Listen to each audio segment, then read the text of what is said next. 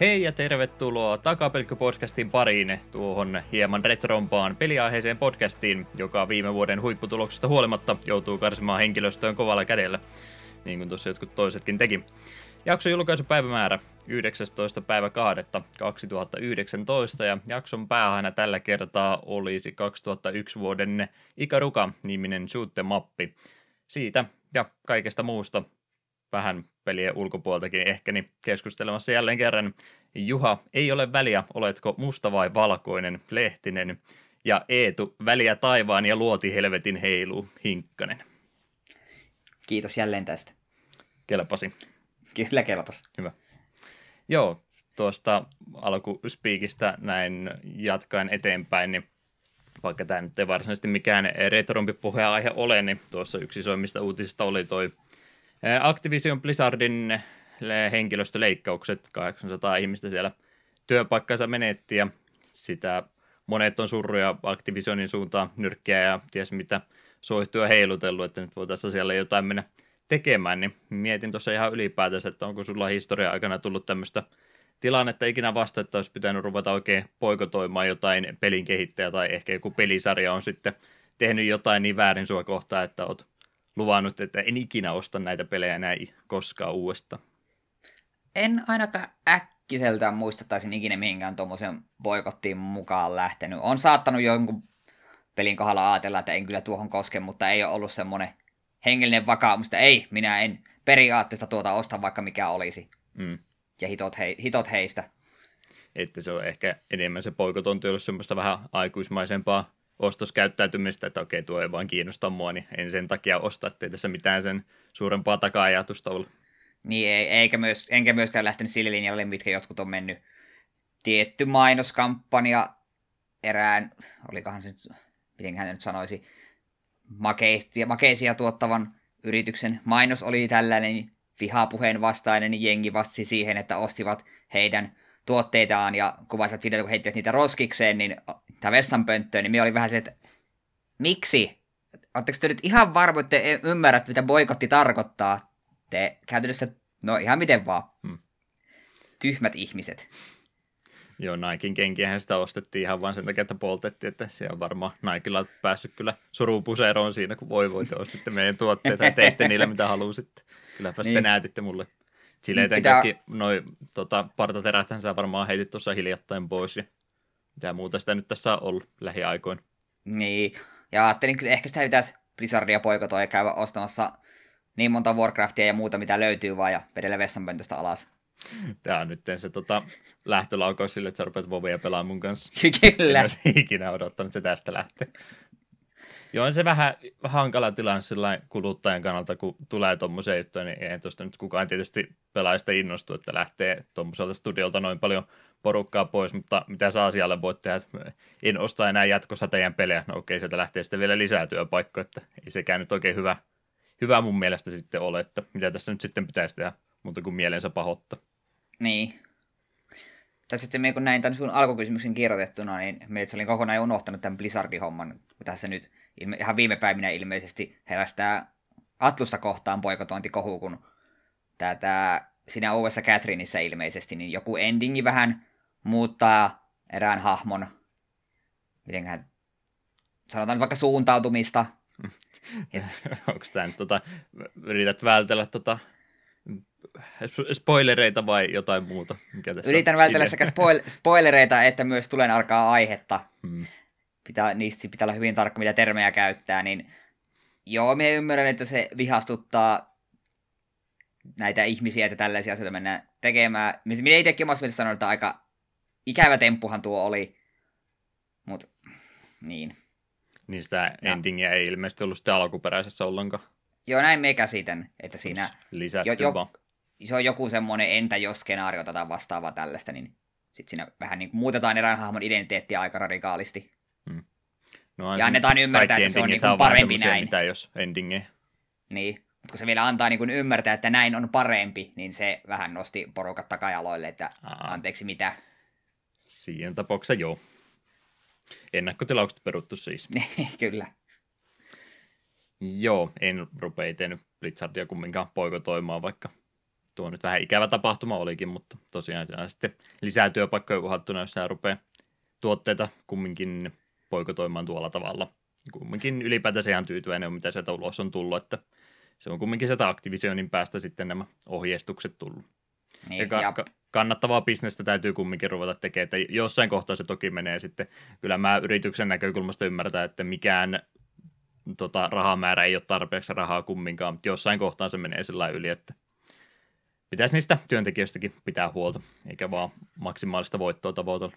Mm, kyllä se vähän absurdilta tuntuu, että tehdään vuosisadan tulos, potkitaan perusjanareita pois ja sitten samaan aikaan johtajat saa bonuksia, niin ei, ei se nyt oikein mm. kivaa ole. Joo, yrityskulttuuri aika erilainen, kuin just jo hirveästi tuota Japanin päätä nyt peilattu siihen, kuinka Ivalta ja muut silloin otti palka-alennusta sen takia, kun Wii aikana vähän huonommin meni firmalla, niin ei varmasti tapahtuisi missään muualla tuolla tavalla. Eikä se Jep. Japanissakaan taida mikään semmoinen käytäntö olla, mutta kumminkin, että siellä sentään te- pystytään tämmöistä järjestelyä tekemään. Mm. Ei, ei tulisi kuulua missään muualla. Mutta joo, ei tämä ole semmoinen aihe, mihinkä meidän varmaan kannata se enempää jumiin jäädä, niin käymme käydä läpi nuo pelit, mitä tässä on pelattu. Ja mitä tässä mä selailin, niin eli enimmäkseen sitä samaa vanhaahan tämä taitaa olla. Aika pitkälti joo. Me itse voisin aloittaa puhumisen tuosta pelistä, mitä minä olin pitkään hypettänyt ja viime kerralla sitä vähän jo puhuinkin. Nimittäin Kingdom Hearts 3 sain vedettyä tuossa itse asiassa eilen aamulla. Vedin viimeiset taistelut kumoon ja lopputekstit rupesi rullaamaan. Ja kyllä tuosta viimeiset ajatukset on vähän ristiriitaisia. Kun siinä alussa me taisi sanoakin, että se taisteluiminen tuntui vähän turhaa hektiseltä, kun oli liian monta muuttujia, mitkä helpotti tilanteita tosi paljon. Ja mitä pidemmälle pelasin ne Disney-maailmoja, niin ne oli käytännössä tarinan kannalta, tarinan kannalta täysin turhia. Niiden aikana sanottiin ehkä kaksi sanaa, mitkä liittyy niin pääjuoneen, muuten siellä Sora ja kumppanit kävi vähän pällistelemässä, että voi että kun tuo jääprinsessa Elsa on vähän surullinen.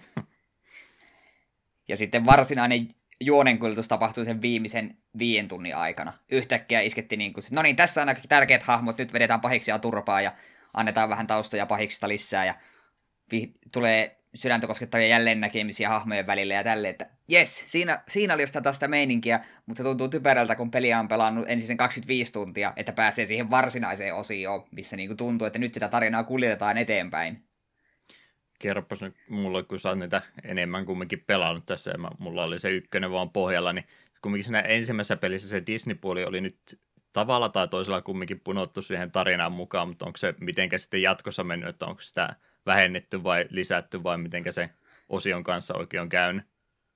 No kakkosessa mus siinä niinku ainakin tuntui vielä niinku siltä, että okei, tässä on jonkinlainen syy aina, että miksi nämä pahikset on täällä ja miksi ne yrittää niinku manipuloida näitä tyyppejä tekemään asioita tässä kolmosen kohdalla se oli enemmän vähän sillä, että no me katsotaan tässä sivusta, että tämä henkilö tässä on potentiaalinen meidän käytettävä sätkynukkeme, mutta ei sillä oikein loppujen lopuksi ole meidän loppusuunnitelman kannalta mitään merkitystä. Hmm.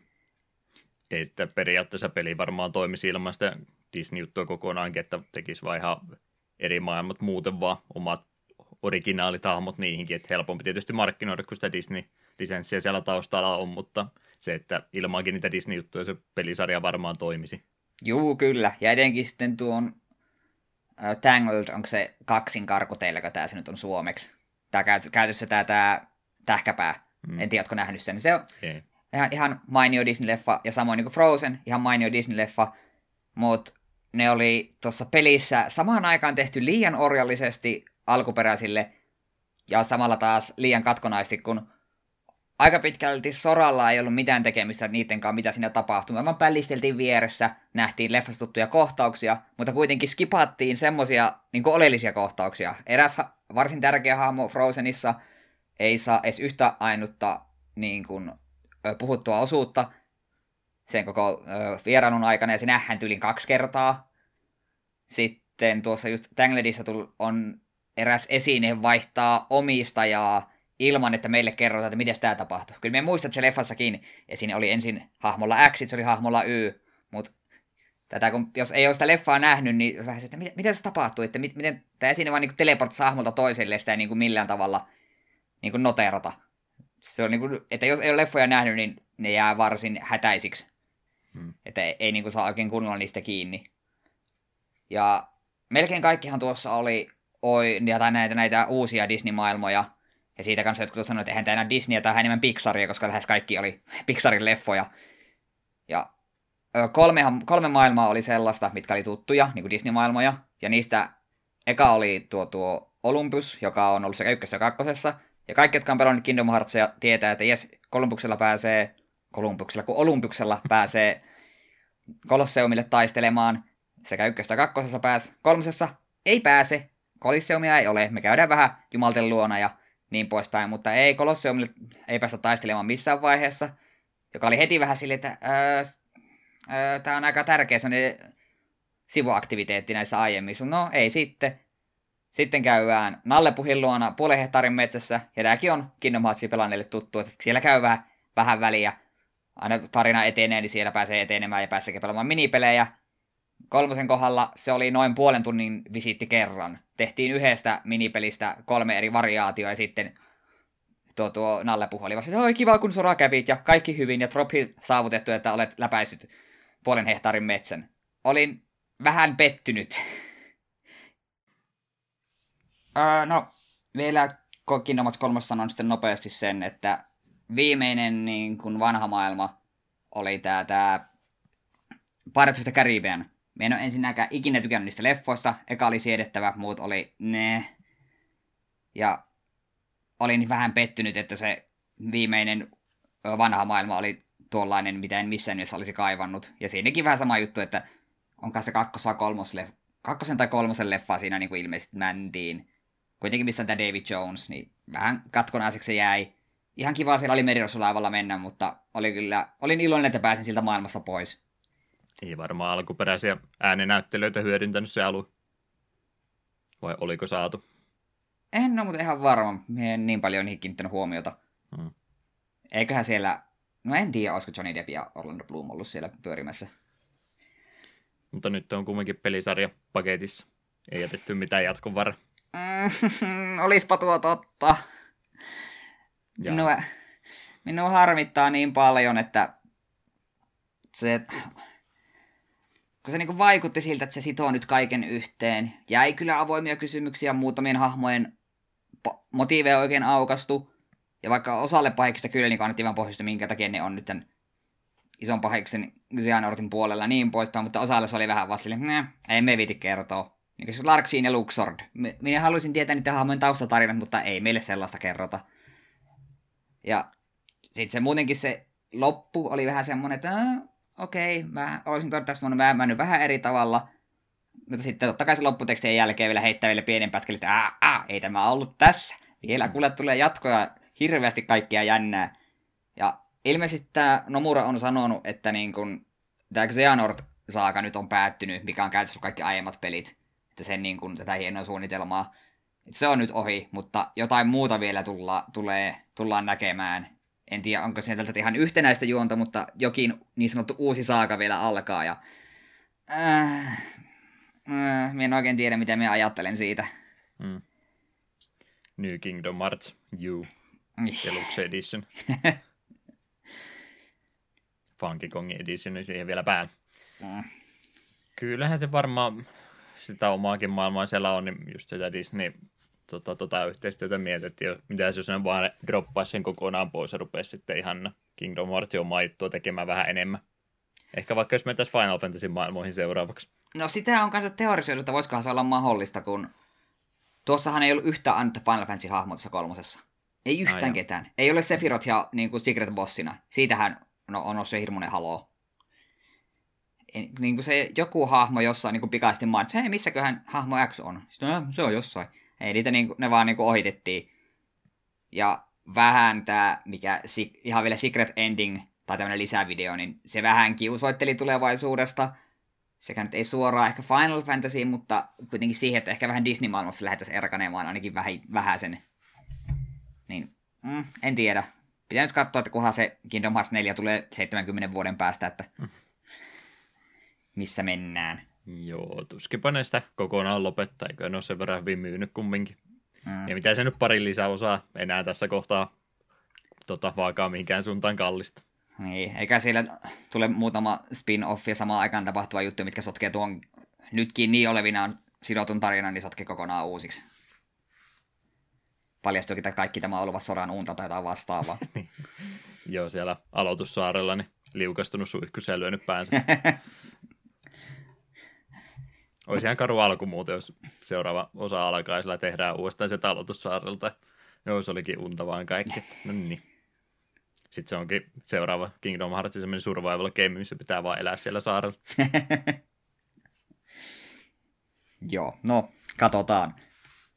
Öö, mutta Kingdom Hearts 3 ohella, niin Tales of Vesperia on pelannut eteenpäin. Se jäi vähän nyt pienemmälle huomiolle, kun me halusin tuon Kingdom Hearts 3 mätkiä läpi. Aion nyt tuossa Vesperiaan keskittyä enemmän. Se on edelleen Vesperia, se on edelleen hyvä peli. Mennään eteenpäin. Slate Spireakin on tässä jälleen yllättäen pelannut lisää. Mie nyt on onnistunut kahdella hahmolla vetämään sen Ascension 1, eli sen ensimmäisen vaikeneva, vaikenevan version onnistunut vetämään. Ja e, ensimmäisen myös Daily Climbin pääsin läpi just tänä aamuna. Mitä nyt aiemmin sanoa, että tuossahan on, kuten nykyään melkein kaikissa peleissä, joku tämmöinen daily-haaste. Siellä annetaan tietty hahmo ja tietty, tiettylainen aloituspakka ja tiettyjä erikoisehtoja, miten pelataan, niin ne on ihan kiva semmonen lisähaaste. Välillä ne on aika hankalia ja välillä aika helppoja. Muun muassa tänään oli semmonen, että en pystynyt kortteja niin kuin lepopaikoilla upgradeaamaan, mutta viholliset droppasivat entistä enemmän rahaa, niin se vaan päätyi siihen, että me vaan ostin mun pakkani varsin tehokkaaksi ja sain varsin hyvän dekin kasaan ja menihän se läpi sitten, niin sai siitäkin achievementin ulos. Niin voi jatkossakin noita teilejä vedellä, mutta ei tarvitse stressailla sitä, että olisipa kiva yhden kerran päästä läpi asti. Ootko tämmöisiä päivittäisiä haasteita missään muussa peleissä harrastanut? Öö, muistaakseni Aisakissakin oli joku Daily Challenge, niitä joskus ihan huvikseen testailin. Mutta yleensä en ole noista niin, niin välittänyt. Ja emmekä me tuossakaan nyt ole silleen, että en rupea konetta käynnistämään, että jos illalla huomaat, että ei hitto, en ole pelannut tänään Daily Climbia, niin en sen takia rupea konetta käynnistelemään enää. Hmm. Jos satun pelaamaan, niin saatan, niin katon kyllä, että mikä tänään olisi haasteena. Spelankissa tuli niitä kyllä tehtyä, kun sitä jakso pelata melkein joka päivä. Siinä oli ihan viihdyttävät haastit ja sitten oli tämä 2000XX, mistä mä, onkohan mä edes puhunut podcastin aikana ikinä siitä Roku-henkisestä Mega Man X-tyylisestä pelistä, niin siinä kun se oli vielä beta-vaiheessa, niin siinä mä kävin niitä kanssa tekemään. Kyllä se minulle ainakin sä oot kehonut, niin me uskoisin, että se on jossain vaiheessa myös podcastissa mainittu. Mm. En ole ihan varma, kun se oli kumminkin silloin, milloinkohan se on alun perin julkaistu 2013-2014, kun se beta meni ja se oli tosi pitkään siinä vaiheessa, niin silloin tuli pelattua, kun tuli niitä uusia tota, pätsejä siihen ja muuta, ja sitten kun se tuli se lopullinen versio, niin pelasin läpi jo, mutta kumminkin yli 100 tuntia sitä pelannut, niin aika lailla niin kaikki mahdolliset kenttävariaatiot tässä kohtaa nähnyt, niin ei enää samalla tavalla pure. Mm. Öö, mitäs mun piti vielä? Ah, se voisi vielä Spyros nopeasti mainita, että pääsin ensimmäistä kertaa myös haastamaan tämän oikean viimeisen bossin, eli juuri pitää ne kun on kaikilla hahmoilla kerran vetänyt, sitten pitää kerätä ne kolme palasta runia aikana, niin pääsee vielä neljänteen aktiin. Ja pääsin siellä viho viimeistä bossia vastaan. Se nyt ei sinällä ole saavutus, kun sinne kun pääsee, niin siellä ei ole kuin yksi minibossi ja sitten varsinainen bossi. Minibossi meni läpi, mutta varsinainen bossi kyllä veteli minun turpaan. Se vaatii aika hyvin suunnitellun pakan, että se menee. Että se ei ole todellakaan sellainen läpihuutojuttu, että jos se tänne asti pääsee, niin se menee myös läpi. Se pitää olla, pitää olla hyvä dekki. Hmm. Kyllä se vielä joskus menee, mutta sitten kun on näitä hulluja, jotka vetelee Ascension 20 sitä, sitä turpaa, niin uff, ei kiitos, ei kiitos. Ehkä joskus, mutta ei vielä monen kymmenen tuntiin. Hmm. Hyvin tuntuu kumminkin pelimaista, vaan kun Discordia aina välillä se, oho, Eeto tuli linjoille, ja se on pelaamassa Slate Spyrea. Se on koukuttava peli. Ja kun se on kuitenkin semmoinen, että sen aika äkkiä näkee, että mihin runi on menossa. Jos se menee huonoon suuntaan, niin se on äkkiä henki pois, mutta sitten kun se näkee, että hei, tällä dekillä on potentiaalia, niin sitten se, en vaan malta jättää sitä runia kesken. Minä tiedän, että sen voi tallentaa ja jatkaa myöhemmin, mutta ei. Kun minä aloitan mm. runin, minä vedän sen loppuun asti. Joo, eli keit kalastele pari tota, alkumetrin jälkeen sillä, että ei tästä tule mitään, aloitetaan alusta. Ainoat kerrat, kun minä sen teen, niin kun siinä alussa saa aina valita jonkun edun, sitten mitä paremmin otetaan, niin siinä joku drawback, niin varsin yleensä mä otan tämän, että menetä sun aloitusrelikki ja saa joku toinen tilalle. Ja jos mä tilalle saan jotain ihan roskaa, niin sitten yleensä, että okei, en edes yritä. Mutta yleensä me kuitenkin katson, että no kokeillaan nyt kuitenkin. Mutta joo, sitten vielä yksi uusi peli jopa, mitä on pelaillut. Tuli vähän sorruttua ja nappasin tuon Civilization 6 Switchille. olen Sivejä kuitenkin pelannut jo apua kymmenisen vuotta. Joo, kymmenisen vuotta takaperin suurin piirtein. Civ 4 pelasin ekaa kertaa ja kavereiden kanssa. Ja siitä asti ollut semmoinen ihan jonkinlainen mielenkiinto pelisarjaan. Tuo kutonen on vähän nyt jäänyt, kun ei kone, me en oikein jaksa uskoa, että tämä minun läppäristä jaksaisi pyörittää, niin ei tullut ikinä hankittua. Ja tuossa Switch-versiossa on kehuttu, niin, ja se oli pienessä alessa, niin ajattelin sen napata ja tuossa yhtenä iltana muutaman tunnin siihen työnsin. Just silleen, että kokeilen vähän ja yksi vielä vuoro, yksi vielä vuoro. Hmm. Kunnes lopulta, että ei, ei, kyllä nyt on ihan oikeasti pakko lopettaa. Kyllä se hyvältä tuntuu. Paljon siinä on hienosäätöjä, mitä on vielä opittavaa, koska Siivin 4 on niin mun selkärangassa, että me yritän koko ajan pelata samalla tavalla ja siinä tuossa menee kuitenkin politiikka ja muu niin eri tavalla, tai siis diplomatia ja kaikki muu, ne menee niin eri tavalla, niin kestää vähän aikaa päästä sisälle. Mutta kiva nakuttelussa silti on. Ja se kyllä Switchillä toimii ainakin kannettavassa muodossa varsin nätisti.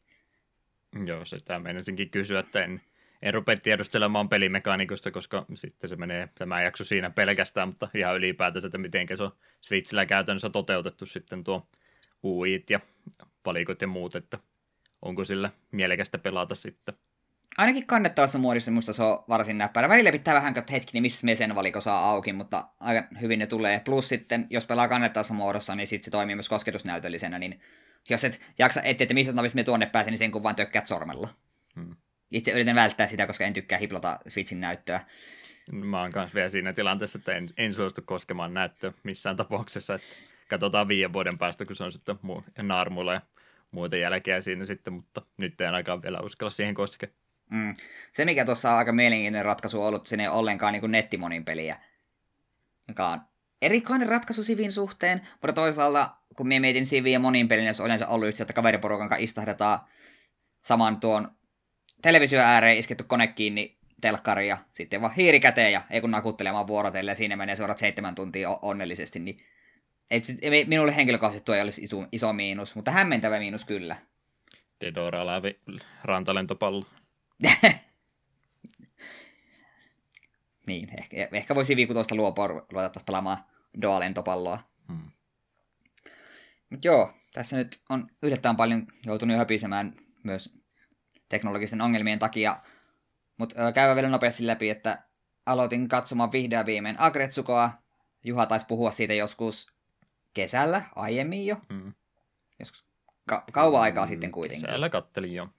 Ja he silloin jo ajattelin, että no, pitääpä laittaa listalle ja katsoa, niin yksi päivä tuossa vihdoin ja viimein sai sen aikaiseksi. Ja jaksot, kun oli vaan mitään 15-20 minuuttia, niin varsin nopealla tahdilla ahmin kaikki 10 jaksoa. Ja tykkäsin kyllä oikein kovasti. Niille, jotka ei enää kesältä muista, että missä oli kyse, niin tässähän seurataan hahmonilta Retsuko, joka on tällainen ilmeisesti kultapanda, joka 25-vuotias toimistotyöntekijä, joka purkaa stressiä ja pahaa oloaan vetämällä karaokeessa death metallia. Vaikka pohjimmiltaan on äärimmäisen kiltti ja mukava ihminen, niin se on hieno kontrasti ja sarja toimii. Ei tuo mikään Bojack Horseman ole, vaikka kyllä välillä siinä on kyllä oikeasti sellaisia ihan mielenpainuvia kohtauksia sille, että se ei ole pelkkää niinku huumoria, vaan vähän vakavampaakin välillä on. Ja hahmot jopa jossain määrin kasvaa sen aikana. Me yllätyin itse asiassa aika moisti, kun tämä heti alkujaksoilla näytetään tämä Retsukon pomo herra Ton, joka on, no suoraan sanoen hän on sovinistinen sika monessakin mielessä. Ja se vaikutti siltä, että okei, tämän hahmo, mitä tullaan vihaamaan koko ajan, mutta se sitten loppua kohden, jotenkin musta tässä olisi vika jakso, niin se pitää Retsukolla pienen puheen, niin siinä, siinä oli vähän, ihan jopa vähän niin kuin sydäntäkin mukana.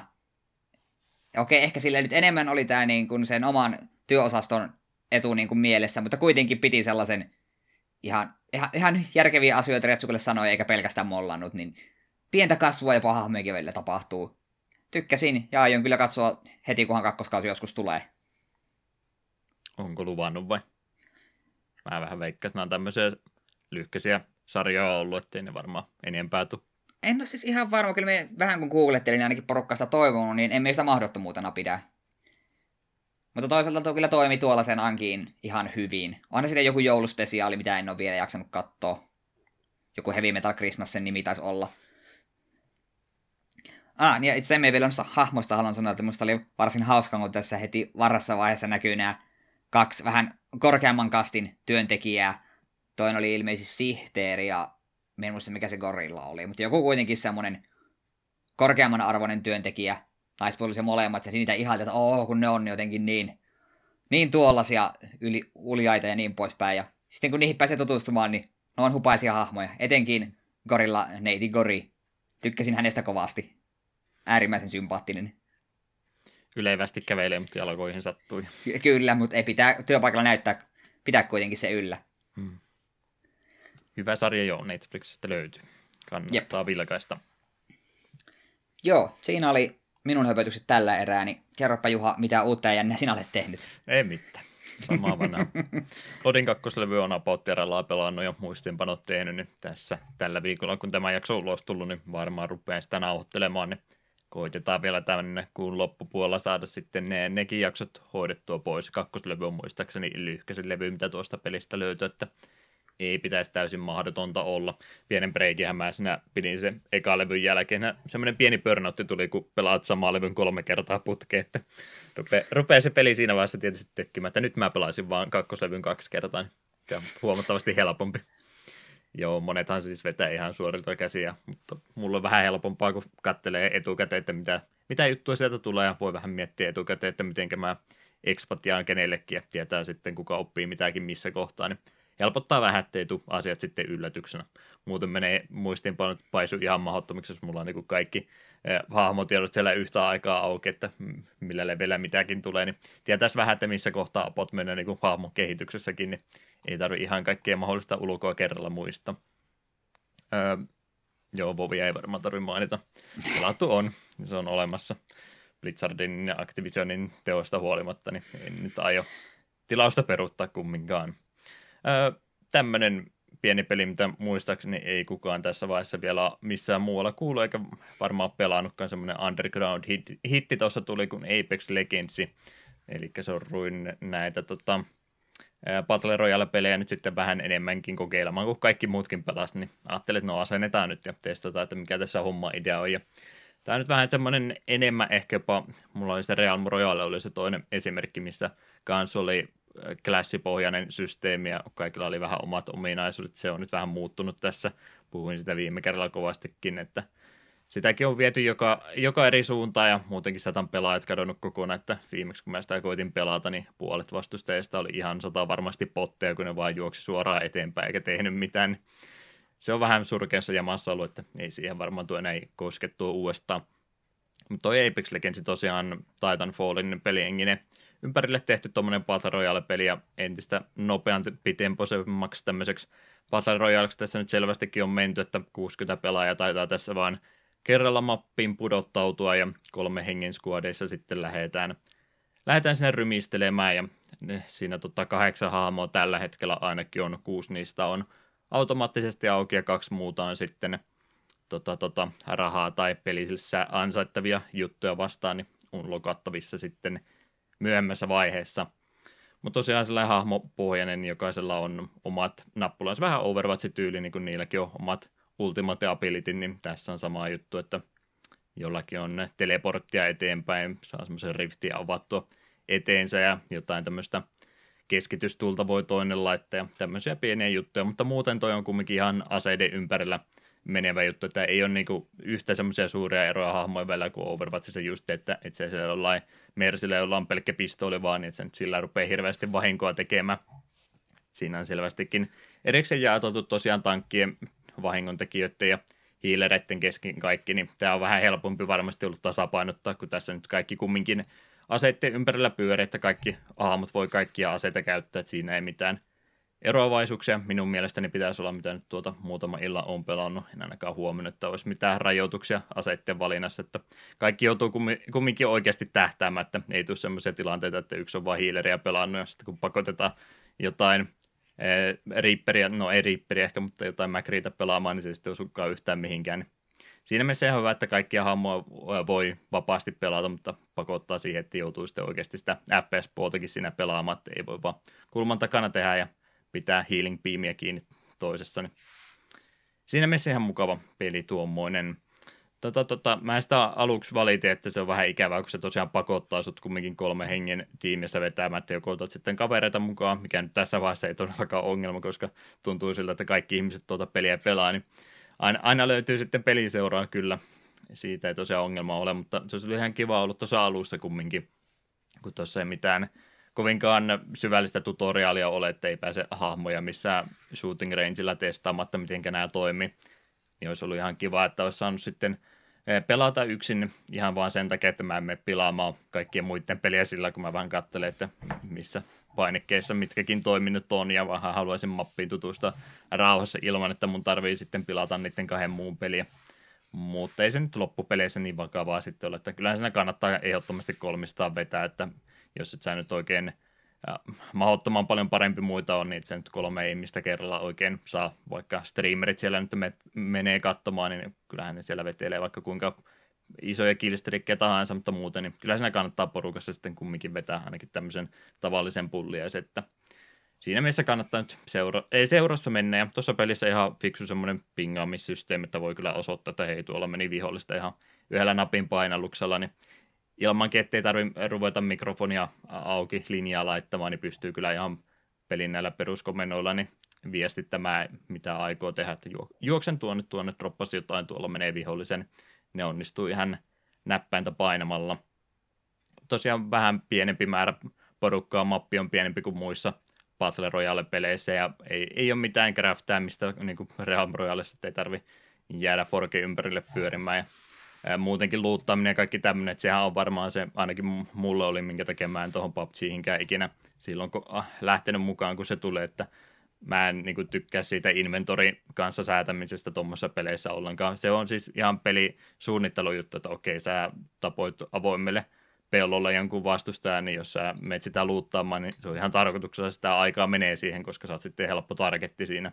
Niin tämä on onneksi nopeuttanut aika hyvin sitä, että okei, siinä pystyy toki inventorin kanssa säätää mieleensä mukaan, että mitä, mitä ottaa mukaan, mitä heittää pois ja tämmöistä, mutta se ei kumminkaan rupea sillä tavalla tekee siis eri tavalla se, että jos siellä on sama ase esimerkiksi, mutta pilaatuisena, niin se ei sitä ota ollenkaan. Sä voit käytännössä juosta vaan sitten tapetun vihollisen kohdalle ja rämpyttää, mikä se nyt olikaan painike, mistä se luuttaa tavaran, niin se oikeastaan ottaa kaikki upgradeit ja luodit ja tämmöiset automaattisesti mukaan, ja sitten voi mennä vähän sivummaksi vielä räpläämään inventorin kanssa, jos siellä on jotain turhaa, mitä haluaa ehkä partimemberin kanssa jakaa, niin sekin kyllä onnistuu. Mutta ei tarvitse tosiaan siihen inventorin kanssa säätämiseen niin ihan niin paljon aikaa tuossa käyttää. Mutta mut, en mä tiedä, toi on varmaan semmoinen peli, että tulee silloin tällöin, kun muilla siinä mieli tekee tuota pelata. En ehkä soolona sitä muuten lähtisi pelaamaan, mutta on ihan kiva, että se tuossa valmiina asennettuna on ja ihan mukavia hetkiä sen kanssa oli, mitä tuossa tuli harrastettua. Kovinkaan hyvää en siinä ole, mutta ei se haittaa. Porukassa on aina kiva pelata. Voi sitä huutaa toiselle, että tämä oli sun syytä, kun me hävitti. Mä ehkä tein kolme kertaa vähemmän vahinkoa, mutta olisi tehnyt neljä kertaa enemmän vahinkoa, niin oltaisiin voitettu. Ihan kiva siis. Ja monet on sitä jo parhaaksi Battle sanonut, ja en sano vasta. En ole kaikkia pelannut, enkä aiokkaan, mutta viihyttävältä tuntuu. Sehän vähän ihmiset valitti, että okei, tästä nyt otettiin ne kaikki Titanfallin tämmöiset liikkumistutut, että ei pysty seinää pitkin juokseen ja kaikkia muuta ninjailua harrastamaan, mutta se on ehkä ihan hyväkin juttu, ettei siellä tosiaan rupea sitten tota, ninjamaisesti ihmiset hyppimään talojen yli ja muuta, että se menisi aika sekaavaksi se peli sitten jo siinä tapauksessa. Ei tuo enemmän kiinnosta. Ei no Battle Royale oikein. Jos me jotain Battle Royalea kokeilen, niin se on varmaan Tetris 99. Miten se toimii? Minä en tiedä, Switchille. mutta se... Ne. Eikö se tullut kumminkin, jos Switchille se no, tuli, tuli. Direkti tuli? Hmm. Kai siinä ilmeisesti on vaan, että vähän niin kuin miten yksi vasta ykkösessäkin, että kun teet laineja, niin vihollisille tulee niitä roskalaineja, niin onko se sitten 99, niin kun teet pelaat hyvin, niin kaikille muille menee. En ole varma. Minä vaan tiedän, että se on huomattavasti mielenkiintoisempi ideana kuin mikään muu Battle Royale. Ja se on vissi, eikö se ole ilmanen? Niin, Pitäisi olla jo. Niin voi vasta olla, että jossain vaiheessa oikeasti jopa kokeilenkin. En ole tosi vielä uskaltanut, koska minusta vähän tuntuu, että siellä herkkään riittää, kun siellä on yksi, kaksi hullua japanilaista vetämässä Tetristä, niin minä voin nostamaan kädet ilmaan. Niin, jos uskoo tähän teoriaan, että tota, tota, universumeita yhtä paljon kuin mitä valintoja ihmiset on tehnyt, niin mä haluaisin kuvitella semmoisen aikajana, missä kaikki pelaakin näiden Battle Royalen sijasta Tetris 99 ja muksut siellä tanssii Tetris-tansseja ja muuta tämmöistä. Että haluaisin nähdä sen vaihtoehtoisen todellisuuden. Joo, pelaaminen on oikeastaan siinä ei ole muuta ylimääräistä tässä nyt sitten viime aikoina, mutta kun näitä podcastipelejä, vaan samoja vanhoja pelannut, niin ei niistä se enempää. Tuommoisen leffa haluan mainita mä eilen iltana saunan päälle. Halusin Netflix, ei Netflixistä jotain kattelaa, mä menin miettimään, että onko nyt oikeasti jotain kung fu-elokuvia sitten olemassa. Ihan vakava henkistä kung fu-elokuvaa. Vastaus on, että ei. Aina kun, aina kun rupeat kung fu-elokuvia katsoa, niin se tulee jotain kung fu hustleja tai kung tai jotain tämmöistä. Vähän sama meni nytkin sitten tuon valikoima, kun meni vilkaisemaan, niin kattelin tuon Jackie Chanin 7-8 vuoden leffa, kunhan tämä Drunken Masteri mahtaakaan ollakaan Hongkongi.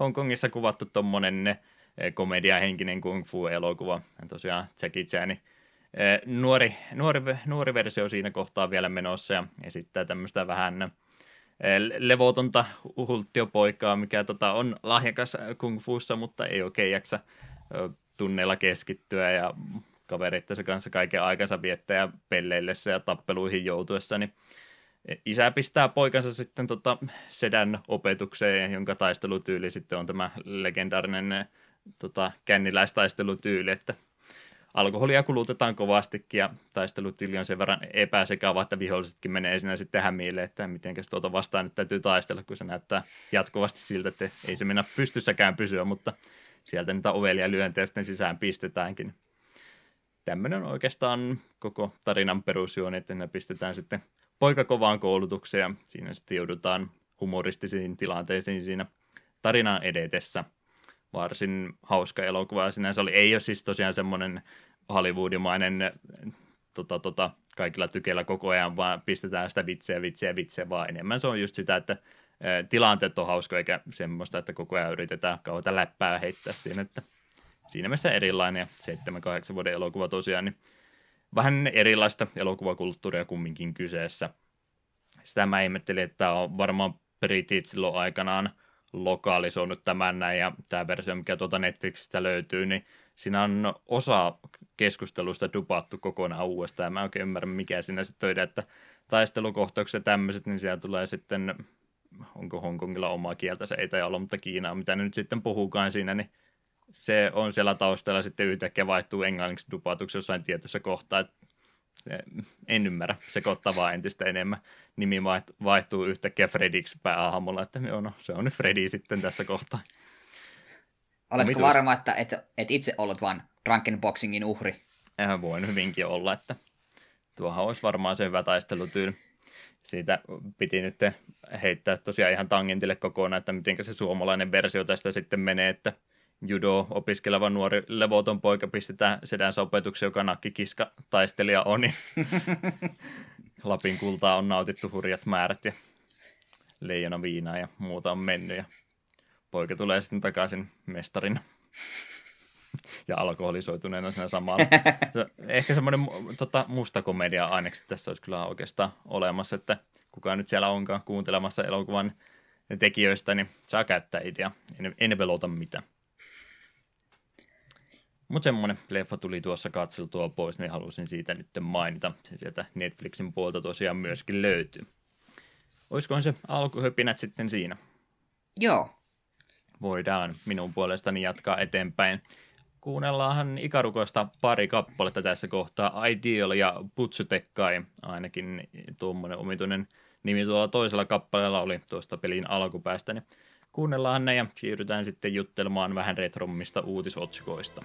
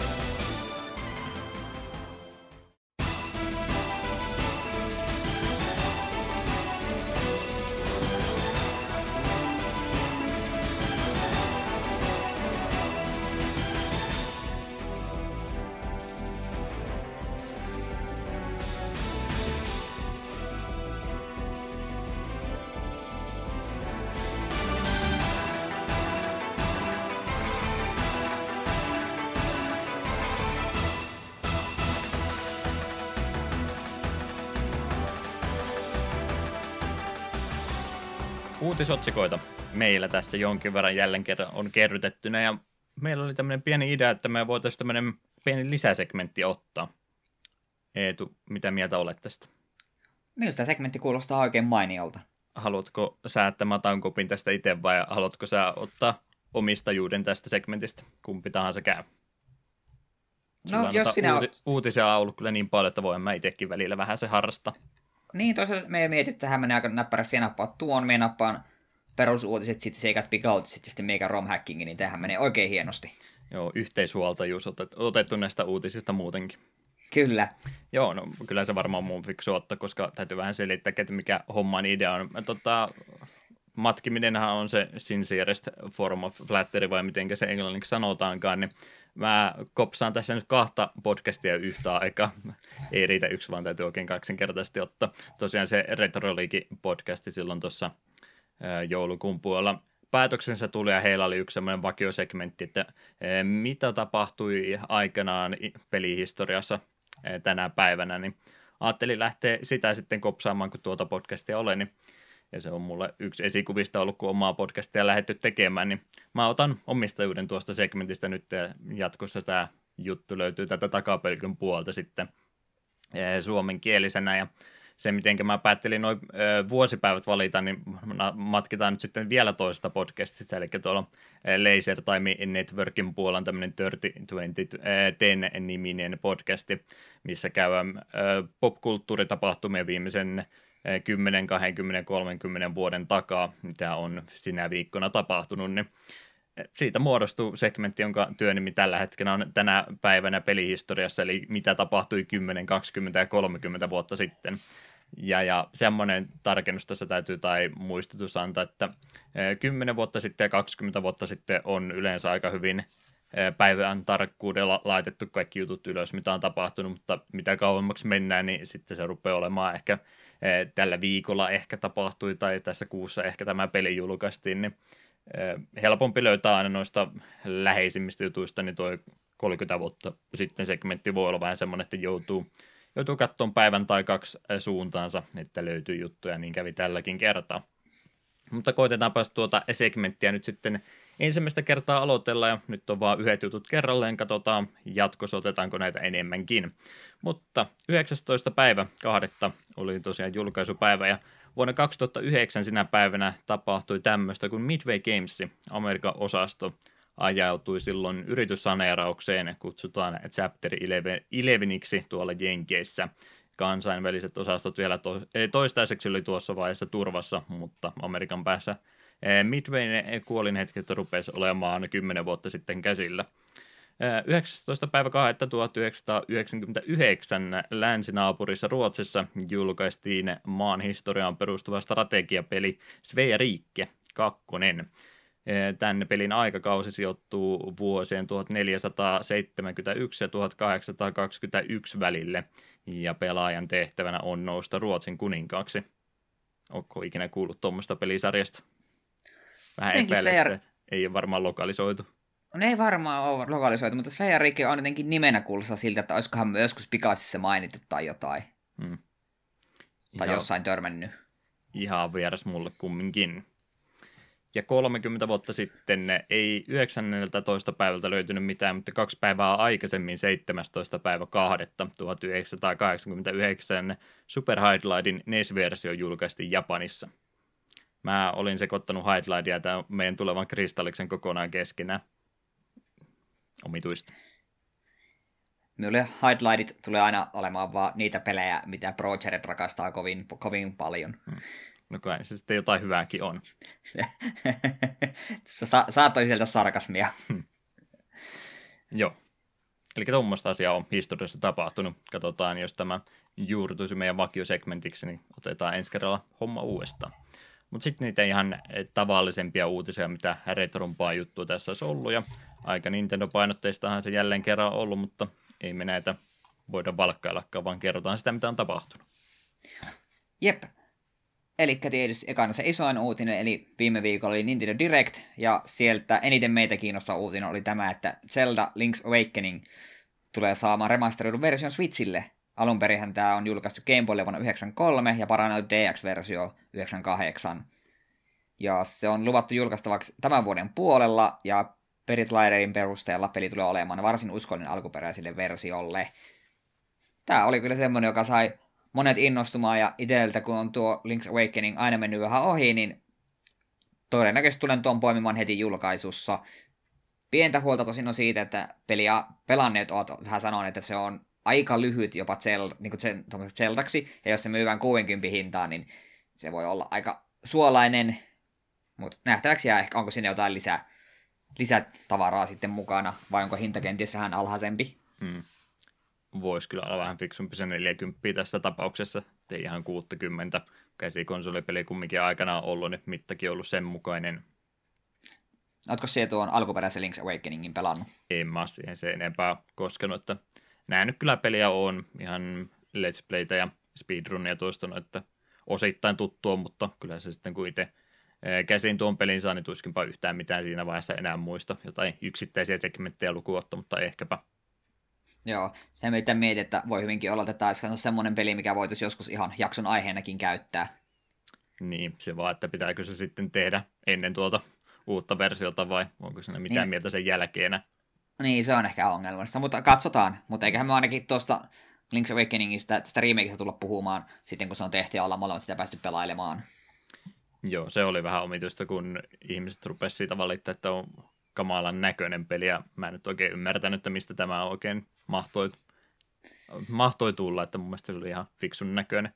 Mä ainakin huomattavasti Joo, on... tuota Secret of Mana remakea paremman näköinen. Niin, no se nyt ei paljon vaadi. Mutta joo, tuo on kyllä jännä, että se ulkaisu on niin jakanut mielipiteet. Osa tykkää kun hullu puurosta ja osa taas on hyvin pahoillaan, että miksi sen pitää näyttää noin rumalta. En tiedä, miksi, miksi se on sitten tuo jotenkin noin jakava. Joo, en mä nyt ainakaan sitä olisi halunnut, että se olisi mikään tota, tota, Breath of the Wild engine ollut ja se on lukittu sitten ylhäältä päin, että ei sekään olisi hyvältä näyttänyt. Kyllä se tuommoinen vähän tyylitelty mun mielestä täytyy olla tuosta pelikulmasta, kun lähdetään pelaamaan. Jep. Niin, tuotahan pitää tukea jo pelkästään sen takia, että ehkä Nintendolla havahtuu, että hei, nämä 2 d oikeasti myy vielä, koska me otan kaikki 2 d vastaan ihan mielelläni. Mm. Ja isoin plussahan tässä ehdottomasti oli, kun mä sitä äh, traileria, mä jopa jaksoin sen valvoa sen direkti jostain kumman syystä, niin ka- kattelin, kun se tuli se julkistus, että nämä tosiaan mentiin veneellä ensin, mä mietin, että hetken, onko tässä nyt sitten Wind Wakeri tulossa tämä Wii U-versio Switchillekin vihdoin viime, ja huomasin, että kyllä se linkki siellä on, ja hetkinen sitten rupeaa muistamaan, kun sen saaren näkee, tämä varmaan Link's Awakening, että no en mä nyt tätä 3DS-peliä välttämättä olisi halunnut, ja sitten se olikin vain iloinen yllätys, kun se oli Switch-versio, että olisi tässä huonomminkin voinut käydä. Niin, se on totta. Ja toki osa on sitä kanssa sanonut, että no, olisi ollut kiva saada ihan kokonaan uusi 2D mutta... Mm. Niin, en tiedä miten sen kanssa. Mä vähän veikkaan, että ne noin 2D-versiot, mitä nyt Zeldasta lähitulevaisuudessa tulee olemaan, niin ne on kyllä varmaan kaikki remakeja sitten. En tiedä, uskaltaako ne lähteä kokonaan uutta 2D Zeldaa vähän aikaan tekemään. Mm. Teimme kyllä pahakseni pistää, jos ne tämän jäljiltä innostuu ja sitten tulisi Oracle of Seasons ja Oracle of Ages vaikka seuraavana menisi hankintaan. Ja Miniscap, jos saa remakein, niin olen valmis ostamaan sen mihin hintaan tahansa, koska Miniscap on edelleen paras 2D Zelda. Asia selvä. Ja rikollisen aliarvostettu. Menkää kaikki pelaamaan Miniscap. Mut joo, sitten ylipäätään tuosta Directista voisi muutaman sanan sanoa omalta kohdalta, mitkä sieltä nyt eniten jäi mieleen. Niin tuo, tuon lisäksi niin se Fire Emblem uusi näyttää oikein mainiolta, se tulee kyllä hankittua. Ja Super Mario Maker 2, eikä se tule hankittua. Mm. Siitä porukka oli aika innoissaan. Joo, se oli se ainut syy, minkä takia Wii tästä ekaan takia harkitsi, ja nyt ei tarvitse enää harkita. Sitten se me kyllä haluan vielä sanoa, että mulle kyllä oikeastaan kaikki, mitä Directissä tuli, niin pääsi unohtumaan suht nopeasti, kun heti seuraavana päivänä Team Cherry ilmoitti, että hei, tämä Hollow Knightin DLC, jossa pelataan Hornetilla. Ei se ole DLC, kun se on oma itsenäinen pelinsä. Ja internet sekoisi, niin sekoisin minäkin. Hmm. Kyllä. Antakaa Hollow Knight Silksong tänne heti nyt heti. Niin mä en, ei sillä, että mä nyt rupean direktiä tosi tarkkaan analysoimaan. Mietin vaan, että mitä kaikkia siellä ei ollut, niin eihän sitä Jossi-pelistä vieläkään se enempää tainnut näyttää. Demonhan ne sitä antoi ulos, kun julkaisuhan jo ensi kuussa. Mitä ihmettä? Mä oon Joo. ihan sekas. Mä Joo, katselin, se... kun Traiheksi oli vaan maininnut, että hän oli pelannut sitä, niin mä ajattelin, että onko sillä joku oikein varhainen kopio ollut, mutta okei, okay, hyvin, hyvin olin kuunnellut sitten. Joo, ei, musta demo tuli, olisiko se direktin jälkeen tullut se demo ladattavaksi, ja en ole itse vielä koskenut, koska minä pelan sen sitten, kunhan se itse koko peli tulee, kun se on kuitenkin vasta, tai tulee joku kuukauden päästä, niin, tai ensi kuun aikana. En muista tarkalleen mikä päivä, mutta ensi kuussa kuitenkin. No jos vittit loppujakso vetää yksin, niin mä menen tuosta latailemaan sen jo valmiiksi. sen, sen kyllä haluan vielä sanoa, että olin ihan varma, että me Smashista nähtäisiin enemmän. Ei sillä, että me tarvittaisiin puolen tunnin segmenttiä Smashista, mutta kyllä nyt Jokerista jotain pelikuvaa olisi ollut kiva saada. Hmm. Joo, Smashi, mun vuoden 2018 Game of the Year. Mä en ole joulun pyhän jälkeen avannut peliä kertaakaan. Minullakin se on vähän jäänyt kuin World of Lightin välin läpi, mutta meitä ajattelin, että kunhan tuo Vesperia on menetty loppuun, niin voisi Smashia, Smashia taas vähän verestää ja ainakin sitä Piranha Planttia käy vihdoinkin vähän testailemassa. Hmm. Pokemoneista ei vielä kerrottu yksi kans, mitä mä mietin, mikä on nyt vähän niin kuin hukkunut ja tuntuu, että kukaan ei puhukaan ollenkaan, niin eikö se pitänyt se uusi Shin Megami sekin tulla Switchille? Joo, siitäkään ei puhuttu mitään. Se oli myös semmoinen, mistä me odotin jotain lisätietoja. 2022 sitten. Mm, varmaan joo. Se meni vähän nyt tuolle, että vaikka nuo, mitkä siellä tuli, niin on aika niin isoja ja ihmisiä kiinnostavia, mutta ne, mitkä meitä kiinnostaa, niin juurikin esimerkiksi Shin Megami Tensei, niin jäi valitettavan vähälle huomiolle. Hmm. Joo, e, oliko vielä Directissä sinulle jotain sanottavaa? Eipä siinä nyt oikeastaan. Mikä se oli se yksi, mitä pelattiin kahdella ohjaimella, se semmoinen, oliko se Platinum Gamesin peli? Joku Chain. Astral Chain, köhän se oli. Taisi olla joo. Ehkäpä. Joo, me jotain, jotain video sitä vähän katoin. Ja, niin ja sitten oli tämä I Am Setsunon ja Lost Spherein tekijöiden uusi. Eh, ei, ei herättänyt musta oikein tunteita. Setsuna oli ihan jees, vaikka siinä olivat ongelmansa, ja Lost Sphereistä oli niin paljon pahaa, niin se jäi ostamatta, niin en tiedä. Toivotaan, että ne joskus tekee vielä jonkun hyvän pelin. Hmm. Mutta joo, mennään sitten eteenpäin, mutta pysytään Nintendo-aiheessa uutisissa.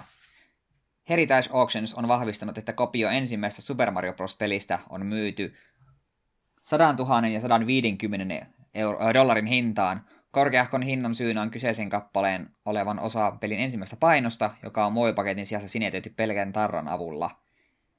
Ja 9.4 kuntoluokituksen saanut paketti myytiin nimettämälle keräilyryhmälle. Kalliita tarroja. No on kyllä kalliita, joo. Tota, Täällä tota. jossain tää paikassa, aika... mm. että jossain paikassa ei vitsiäkin, no niin, nyt sitten kaikki rupeaa omia Super Mario Bros. ja kaupit, että ei kato, kun nämä on ka- kalliita. Vähintään 100 tonnia minäkin haluan omasta kappaleestani. Joo, että ja mun tota, palkkasetista ihan hirveästi saada, vaikka siinä vuokrakotelo onkin, niin ei tämä 100 tonnia siltikään tuosta voi pyytää. Voi voi. Joo, siis monethan tätä nyt on verrannut kovastikin siihen ensimmäiseen action komiksiin, missä Supermani oli, että siinähän vähän sama juttu, että onhan sitäkin myöhäisempiä painoksia tullut, mutta ne ei sitten ole, ei ole minkään arvoisia, mutta sitten se alkuperäinen on se arvokkain versio, niin, niin, niin, niin oi, tavalla tai toisella siihen verrannolle, niin joo, siinä nyt toki on huomattavasti pisempiä aikaväliä ollut, että ei tuo 83 vai milloin tämä peli on tullut, tai no siis Jenkki-versio oli 85 muistaakseni, kun se New Yorkissa silloin muistaakseni ensimmäiseksi ruvettiin noita Nessi-pelejä konsoleita myymään, niin se on sitten varmaan sitä, sitä painosta ollut, mikä sinne New Yorkiin ensimmäisenä on tullut. Niin, niin. Kyllä mä siis ymmärrän, minkä takia tämä peli näitä hintoja saa, vaikka niitä tosiaan ihan mahdoton määrä ollut, ja silloin ennen kuin toi retropuumi alkoi, niin noitahan käytännössä vaan heitettiin menemään, ja muista Retronautsista, kun joku puhui, että hän oli tota, johonkin messuille niin tehnyt ne, noista Mario 1 kaseteista itsellensä puvu, että ne oli niin kuin haarinskamaisesti liimannut ne yhteen kiinni, että kun ne ei ollut vaan yksinkertaisesti yhtään minkään arvoisia. Niin, niin, siinä mielessä vähän erikoista, mutta ymmärtää, kun se on sitten sitä ensimmäistä parasta painosta ilmeisesti tämä näin, niin ymmärrän kyllä, että se hintaa ton verran on saanut ja siellä sitten tietysti reaktiot, että no en minä nyt vaikka olisi rahaa, niin en minä maksaisi noin paljon tuosta noin, niin se siis ehdottomasti pelaamiseen on menossa. Ja vaikka niitä nyt muita kopioita löytyy, niin joo, tämä on kumminkin sen verran harvinainen versio tästä Mario 1, että en ihmettelisi, jos tuosta 20 vuoden päästä niin tämä samainen kopio ilmaantuu jälleen kerran huutokaupattavaksi ja hinta on sitten taas moninkertaisesti isompi. Että sijoitushan tuo on, eikä mikään semmoinen esittelykappale oikeasta. Mario 1 kumminkin niin paljon edelleenkin pyöri. Mm, se on vaan jotenkin tällaisessa tilanteessa niin rupeaa miettimään, miten absurdia tämä meininki on, että vaikka se on täsmälleen sama peli, se on vaan vanhempi tuota ekaa painosta, niin siksi se on niin kuin, järkyttävästi paljon arvokkaampi kuin muut. Se tuntuu absurdilta. Niin, se on kaikki keräilyt, että ei se ole tosiaan peleihin ainoastaan liity, vaan ihan kaikkien keräily, että sitä arvokkainta ja varhaista versiota kaikki metsästä. Mm. Oli se harrastus, keräilyharrastus sitten mikä tahansa. Jep. Että sijoitta... Hullua meininkiä. Niin, sijoittamista mä sanoisin enemmänkin, että tuo on, eikä mitään semmoista intohimo homma. Vaikka sitä siinäkin varmasti jonkin verran taustalla on. Mm. Joo, ehkä me ei ainakaan ihan heti saman linjalle lähetä. Joo. Pitäisikö, pitäisikö meidän itse meidän äänittää joku meidän vanha jakso jollekin vinyylillä ja katsoa, minkä arvo, arvoinen se on parinkymmenen vuoden päästä? ei tätä näin toimi. Miksei? Mut, joo. Takapölkky, sitten kun on Mario-taso tunnetumpi, niin sitten se ehkä onnistuu. Mut joo, vielä vähän Nintendoa lisää, nimittäin Switchin nes on kasvanut kahdella pelillä, kun Super Mario Bros. 2 ja Kirby's Adventure liittyvät valikoimaan. Niiden lisäksi Metroid ja Blaster Master-peleihin lisättiin SP-lisämoodit. Joo. Kaksi, kaksi Joo. No, kaksi hyvää peliä sinne on lisätty, en pistä vastaa. SP-lisämoodeista en noista edes katsonut, miten ne vaikuttaa, koska ne nyt tuntuu aika turhilta. Et, eh, ei nyt oikein näe, vaikkahan se kiva, että on niitä pelejä tulee lisää, niin ei, ei nyt oikeasti minun hetkauta ennen kuin ne ei, niitä SNES-pelejä sinne rupeaa työntämään. Ja mm. siihen liittyenhän tämä uusin päivitys oli nyt poistanut kaikki viittaukset näihin SNES-peleihin, että siitä nyt on mietitty, että mitä tämä tarkoittaa, että peruuko ne SNES-pelit kokonaan, mutta eiköhän se nyt vaan tar- Mie veikkaan, että kun ne, jos ne tulee, niin ne tulee omana appinään, eikä tuossa. NES, NES-jutussa ole yhdessä, niin jotain testijuttuja ovat vaan tehneet, veikkaisin. Joo, mä mielessäni jo kuuntelen tota, viisi vuotta mennä ajassa eteenpäin, kun me valitetaan, kun ei tullut Switchille mitään muuta kuin NES-pele. Se on taas näitä toisia aikajanoja. Se voi olla kyllä ihan todennäköinenkin tulevaisuuden kuva. Niin. Joo, se on ihan kiva tuon Mario 2 kanssa, että ollaan vihdoin ja viimein päästy yli siitä, kun kaikkiin täytyy muistuttaa, että kun se ei ole oikein Mario-peliä. Nyt ruvetaan vihdoin ja viimein muistaa, että se Mario 2 on ihan hyvä peli oikeasti, että ei tarvi sitä sen taustatarinaa aina olla joka kerta muistuttamassa, eiköhän kaikki se jo tässä vaiheessa tiedä. Jep. Kirby's Adventure, niin ehdottomasti niistä Nessin peleistä se yksi teknologisesti hienoin peli, että se on kyllä ihan, ihan mainio peli, vaikka parempiakin kirpypelejä on olemassa, niin tuo NES-versiokin on jo ehdottomasti mainio peli. Ja ahistelin sut silloin siitä Let's Playn tekemään aikana. Niin myös muuten teit. Totta. Muistatko ollenkaan? Hämärästi. Niin Joo, mä menin ihan hämilleen. Skype puhelu vähän pätkästä tuossa noin, mutta joo. Joo, okei. Okay. Niin kyllä mä niin hämärästi muistan, että mä oon sen tehnyt, mutta enpäs muistanut sitä, että se oli niin kuin sinun tökkimänä. Superstarista me tein myös. Mm. Muistaakseni. Öö, mitäs mun piti tuosta noista vielä sanoa. Mm. Niin, että tässä oli, ei oliko se nyt taas se juttu, että japanilaisessa on joku kolmannen peli, mitä meille ei annettu? No mä vähän ihmettelin, kun näitä kaksi tässä vaan oli, mutta ainakaan kun yritin noita Nintendo-tietolähteitä niin katsoin, niin en mä löytänyt mainintaa mistään kolmannesta. No kun minun se, me kanssa silloin kun ne julkistettiin, niin me niin ajatellaan, että okei, okay, japanilaiset varmaan saa jonkun kolmannen, mutta sitten en ikinä vaivautunut tutkimaan asiaa enemmän, niin ehkä ne ei saanut. Ehkä, ehkä tämä oli tätä tasa-arvoa. No kun japsit sai viime kerralla kolme vaan kaksi, nyt kaikki saa vain kaksi. Ihan hetki, jos venytät, mä tässä selailen just, että mikä tämä nyt sitten homman nimi on. En mä tässä ainakaan tässä uutislinkissä niin yhtään mitään mainintaa löydetty. Joku, ää, hetkinen, anteeksi. Ah. kaksi uutta peliä ja viisi, jos sä oot Japanissa. Mitäs kummaa? Viisi? Te, tota, tota, tekemään tutkintatyötä kesken kaiken. Mä yritän tässä sulle kertoa, mitä sinne on tullut. Tämä nyt haiskahtaa joku setukselta, sanon minä. Mm. Äh, pa, pa, pa, pa. Kerro vähän elämästä tässä samalla, kun mä yritän lukea tätä juttua. Elämästä, apua. En minä osaa puhua elämästä. Ah. Kumma, tuossa niin linkissä lukee, että viisi peliä, jos sä oot Japanissa, mutta sitten kun avaa tämän linkin, niin täällä vaan mainitaan, että se kolmas ö, peli mikä siinä olisi ollut, niin olisi Tekmon tekemä sumopeli Tsuppari Oosumu. Okei, okay. joku. ehkä, ehkä joku sumopeli saivat, okei. Okay. Ehkä se on niin hyvä, että se vastaa kolmea peliä. Kyllähän nämäkin pitäisi lokalisoida ehdottomasti. Tai siis ei tarvitse lokalisoida, sinne vaan japanitekstillä. Ja no, NES-pelit nyt on semmoiset, että niissä oikeastaan kun vaan klikkaa ensimmäisen rivin aloitusruudulta, se on varmaan starttinappula, niin ei sitä oikein sen jälkeen niin mitään tarvikaan tietää. Jep, paitsi jos se on joku Dragon Quest tai Final Fantasy tyyli, niin no sit siinä voi vähän, siinä voi vähän noissa seinä vastaan jossain kohtaa. Toki, toki. Eiköhän nuo tuolta Roma Kingin päästä, niin niille pari euroa laita, niin varmaan suostuu antamaan fanikäännöksensä. Mm. Joo, eteenpäin. Brittiläiset Oliverin veljekset ovat jälleen tuoneet arkistostaan yhden julkaista jääneen Dizzy-pelin. Panic Dizzy oli tarkoitus julkaista Nessille vuonna 1992, mutta Codemasters ei innostunut julkaisemaan kyseistä versiota. Kickstarterin kautta kerätään tällä hetkellä varoja fyysistä julkaisua varten, mutta kampanjan onnistumisesta riippumatta peliä voi pelata ilmaiseksi selaimen kautta. Samanlaisia kampanjoita on järjestetty myös peleistä Wonderland Dizzy, Dreamworld Bogey ja Mystery World Dizzy. Mikä ihme tuo Dreamworld Bogey on? Musta lammas.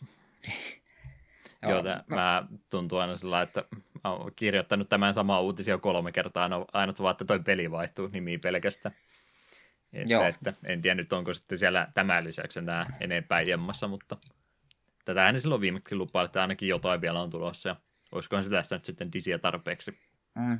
Mullakin Eli... tätä uutista lukiesta tuli semmoinen fiilis, että nyt taas, taas kun tällä on disi, että Juha vaan lisäilee omia sanojaan perään ja katsoo, miten pitkään me uskon nämä. Mm. Joo, niin. Siis mä olen sama juttu, että mä oon nimeä vaan vaihtanut päästä heittänyt jotain ihan omituisia. ja mietin on taas sen sama juttu, mitä mä joka kerta näissä sanonut, että mietin Diseistä vaan sen, että Zero Punctuationin jatsi näihin viittaalle aina välillä jotakin lapsuuden suosikkipeliinään. Hmm. En muista mikään noista, mutta joku on sen lapsuuden suosikki. Briteillä oli vähän omat huvinsa silloin aikana. Mm. Mutta joo, sitten eteenpäin. Retro Fighters-niminen valmistaja on ryhtynyt myymään ohjaamia Segan laitteille. Ennakkotilausvaiheessa tällä hetkellä on Brawler Gen-niminen ohjain, jolla voi pelata sekä Mega Drivein Satu- että Saturnin pelejä. Hintaa tuotteelle on 39,99 dollaria ja se julkaistaan kesäkuun 10. päivä. Samanlainen, samainen yritys on myös hakemassa Kickstarterin kautta rahoitusta tuleville Dreamcast-ohjaimilleen. Joo, se on Seikan päässä nyt aika paljon ollut kolmannen osapuolen valmista, jotka on näitä ohjaamia ruvennut tekemään, että ollaanko me nyt Seika-puumin käsillä. Pitääkö me ruveta kaikki rahamme sijoittamaan Seikan vanhoihin peleihin ja Seika-osakkeisiin. Seika rupeaa tekemään kohta taas omia konsoleita. Mitähän se vaatisi? Mä vähän epäilen, että se taitaa olla aika mahdotonta. Eli siellä jotain aivan törkyisiä sijoittajaa tulee sieltä jotain tota, tota, tota, Dubaista tai muualta, niin öljysheikkiä sinne paikalle, että hei, mä tykkäsin silloin kovastikin Seikan peleistä, että mitä jos ruvetaan tekemään uusia konsoleita. En mä tiedä, mitä, ei se tai oikein onnistu. Kaikki Seikan omistamat IP, niin ne on kumminkin jo tällä hetkellä kaikilla muilla laitteilla jo, niin ja sitten pistät sinne yhden semmoisen laitteen lisää, millä ei ole mitään omaa omaisuutta sinänsä, niin ei taida markkinoilla olla tilaa semmoiselle nyt meidän mielessäni semmoinen skenaario, missä se on kaikki nämä vuodet ollut niin Nintendon palvelijana, että okei, okay, okei, okay, kyllä, kyllä, ja teemme teille pelejä ja salaa juoni, että vielä joskus minä nousen täältä. Syrjäytän sinut. Switchin se jatkoosa onkin jo, tai seuraaja on joku Sega Switch. Joo. Meillä on näitä omituisia todellisuuksia tässä nyt ehdotellaan koko ajan. Valitkaa näistä mieleen.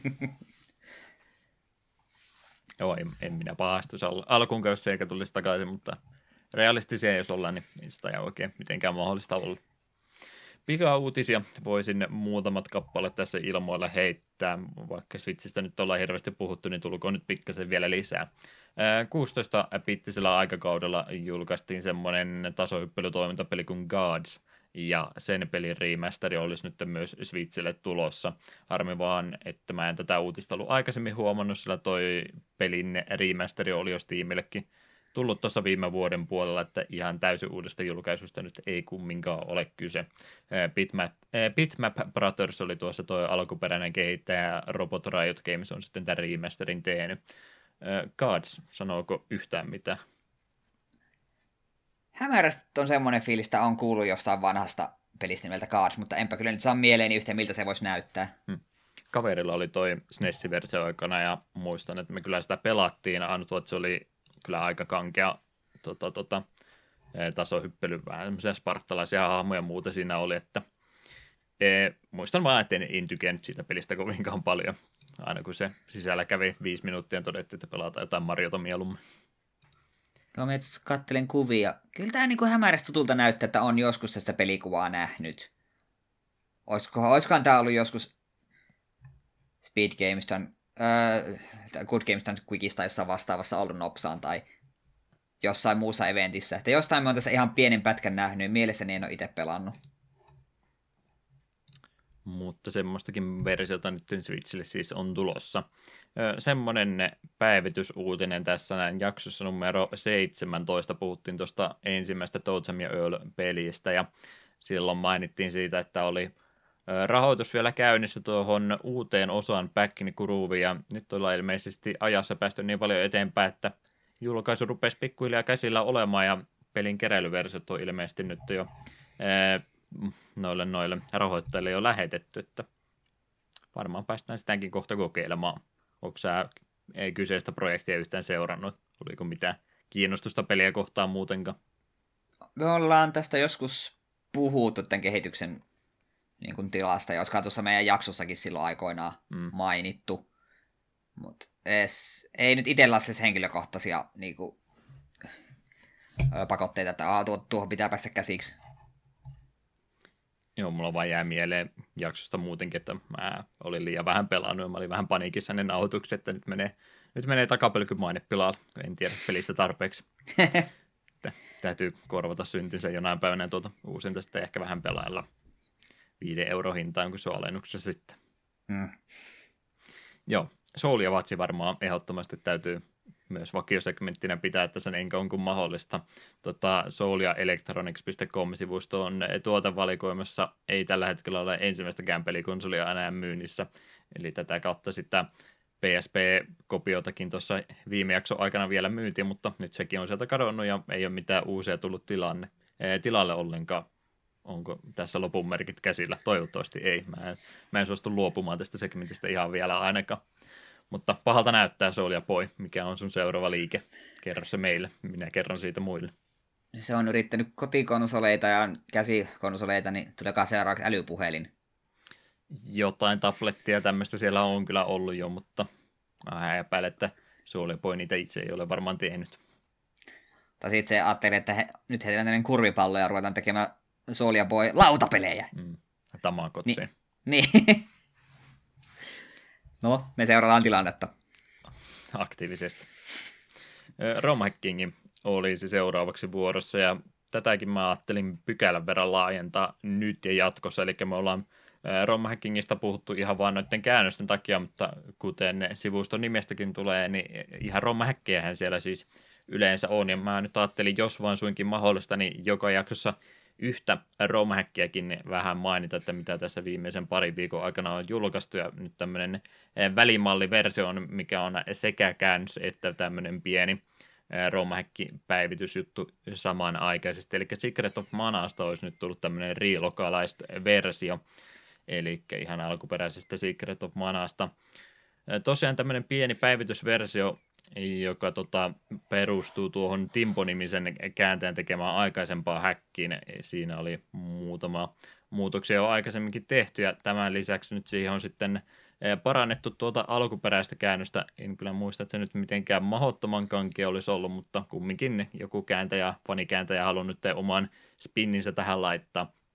Lupasi kyllä, että alkuperäiselle käännökselle kumminkin uskollinen on, mutta jotain ilmeisesti käännöksessä hukkuneita elementtejä on siinä tekstin puolestakin palautettu, ja sen lisäksi on tosiaan noita sensuroituja elementtejä otettu takaisin tähän länsimaiseen versioon. E, Japanin versiossa tosiaan siellä on niitä e, kristillisiä e, tota, tota, symboleita ja muita ollut, ja sitten joillain bosseilla on saattanut olla tiettyjä lisäjuttuja, mitkä ne on sitten todennut liian läki, väkivaltaiseksi poistanut sitten tuosta Jenkki- ja Eurooppa-julkaisusta. Niin, niin, niin, siellä yksi esimerkki oli joku bossi, sillä oli ilmeisesti moottorisaha tai tämmöinen ketjusaha kädessä, niin se oli il- ilmeisesti vähän liian rankkaa meininki. En tiedä, on sitä pahempaakin nähty. Mm. ei se nyt mun mielestä yhtään humaanimpi tapa sillä kirveellä tai miekalakaan päätä poikki laittaa kuin moottorisahalla. Ehkä vähän siistimpi jälki saattaa tulla, jos semmoisella yhdellä voimakkaalla huitasulla se pää lähtee kauniisti pois. Niin, mutta jos on vähän tylppäkirves, niin en tiedä, kumpi on kivempi tapa kuolla. Niin. Saa itse valita. Mm. Tuommoinen päivitysversio tosiaan Secret of Manasta, jos on saattanut jäädä peli pelaamatta, niin voi ehkä harkita, että tämä voisi olla myös yksi vaihtoehto peliin tutustua. Mutta sitten niitä ihan peruskäännöksiä, niin niistä varmaan Eetu kertoo vähän enemmän. Joo, ensimmäisenä Undercover Cups, Super Famicomille julkaistu beat'em up vuodelta 1995, kehittäjänä julkaisijana IREM ja käännöksistä vastaajasta vastuussa RPG, RPGaan. Pitäisikö tuossa RPG One vai RPGaan? En tiedä. RP on mennyt pois. Kyllä. Se on RPG One, mutta... Se, no se voi olla. Me tykkään muun versiosta vähän enemmän. Saat tykätä. Joo, siitä nyt ei varmaan enempää sanottavaa beat'em Nessille. Niin, näytti semmoiselta tota Final Fight-tyyppiseltä peliltä, että eipä siinä mitään se jännempää. Mm. Seuraavaksi sitten Tower and Shaft, Alec Pordon no Fuku na Nakamatachi, Alec Pordon Adventure Fort Story, Tower and Shaft, arcade tasohyppely 2003.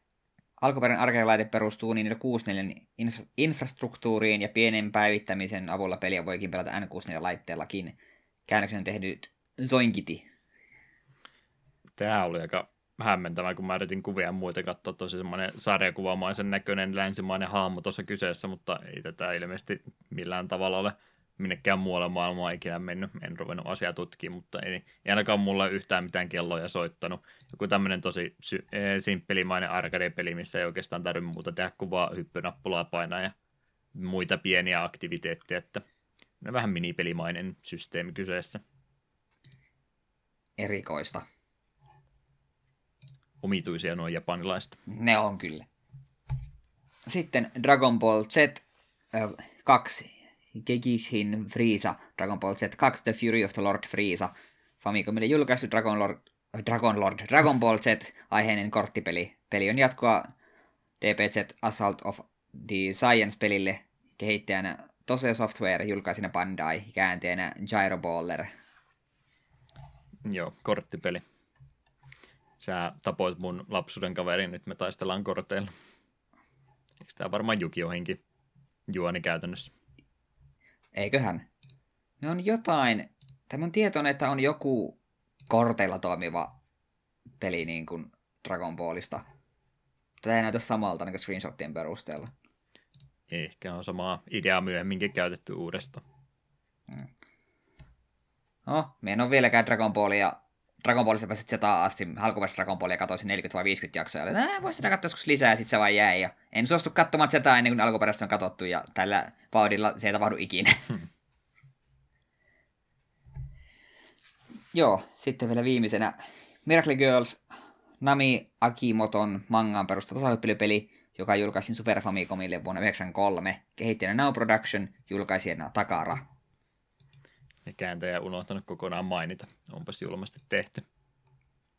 Jääpäs katson sen tuolta. Värikäs tasoloikka. Niitähän tuohon aikaan kovastikin tuli. Kaikki mahdolliset intellektuaalit omistukset, niin piti tasohyppelyksi tavalla tai toisella vääntä. Ää, miksi mulla ei ole silmää nyt kääntäjä ollenkaan? Se on mun mielestä siinä ensimmäisenä. Se on RPG One siinäkin näköjään. No niinpä, niinpä se onkin joo. Eipä ole mangan nimi tuttu. Ei ole ilmeisesti minnekään Japanin ulkopuolelle koskaan päässyt, että vähän tuntemattomampi tällä kertaa kyseessä. Kyllä tuolla SNESin aikaa varsinkin just näitä manga-käännöksiä niin yllättävän paljon löytyy, kun jaksaisi vaan asioita tutkia. Se, että haluaako niitä pele- ei pelata ollenkaan, niin se on sitten toinen asia. Mm. Voi siellä jotain hyvääkin oh, onko se Kendo Rage, niin sekin varmaan johonkin mangaan perustuen, eli semmoiselta se peli näyttää, jos olet nähnyt ikin. No joo. On saattanut. Mm. Suosittu speedruni. Suosittelen sulle. Ehkä joskus. Syssymällä. Jes, uutisosiot olisi minun puolestani nyt sitten käsitelty pois, niin olisi varmaan aika siirtyä jakson pääaiheisen Ikarukaan ja siitä pari kappaletta tähän väliin ennen kuin pelistä tarkemmin. Eli Trial ja Recapture olisi kappaleiden nimet, musiikkibreikki ja sitten pelistä vähän lisää.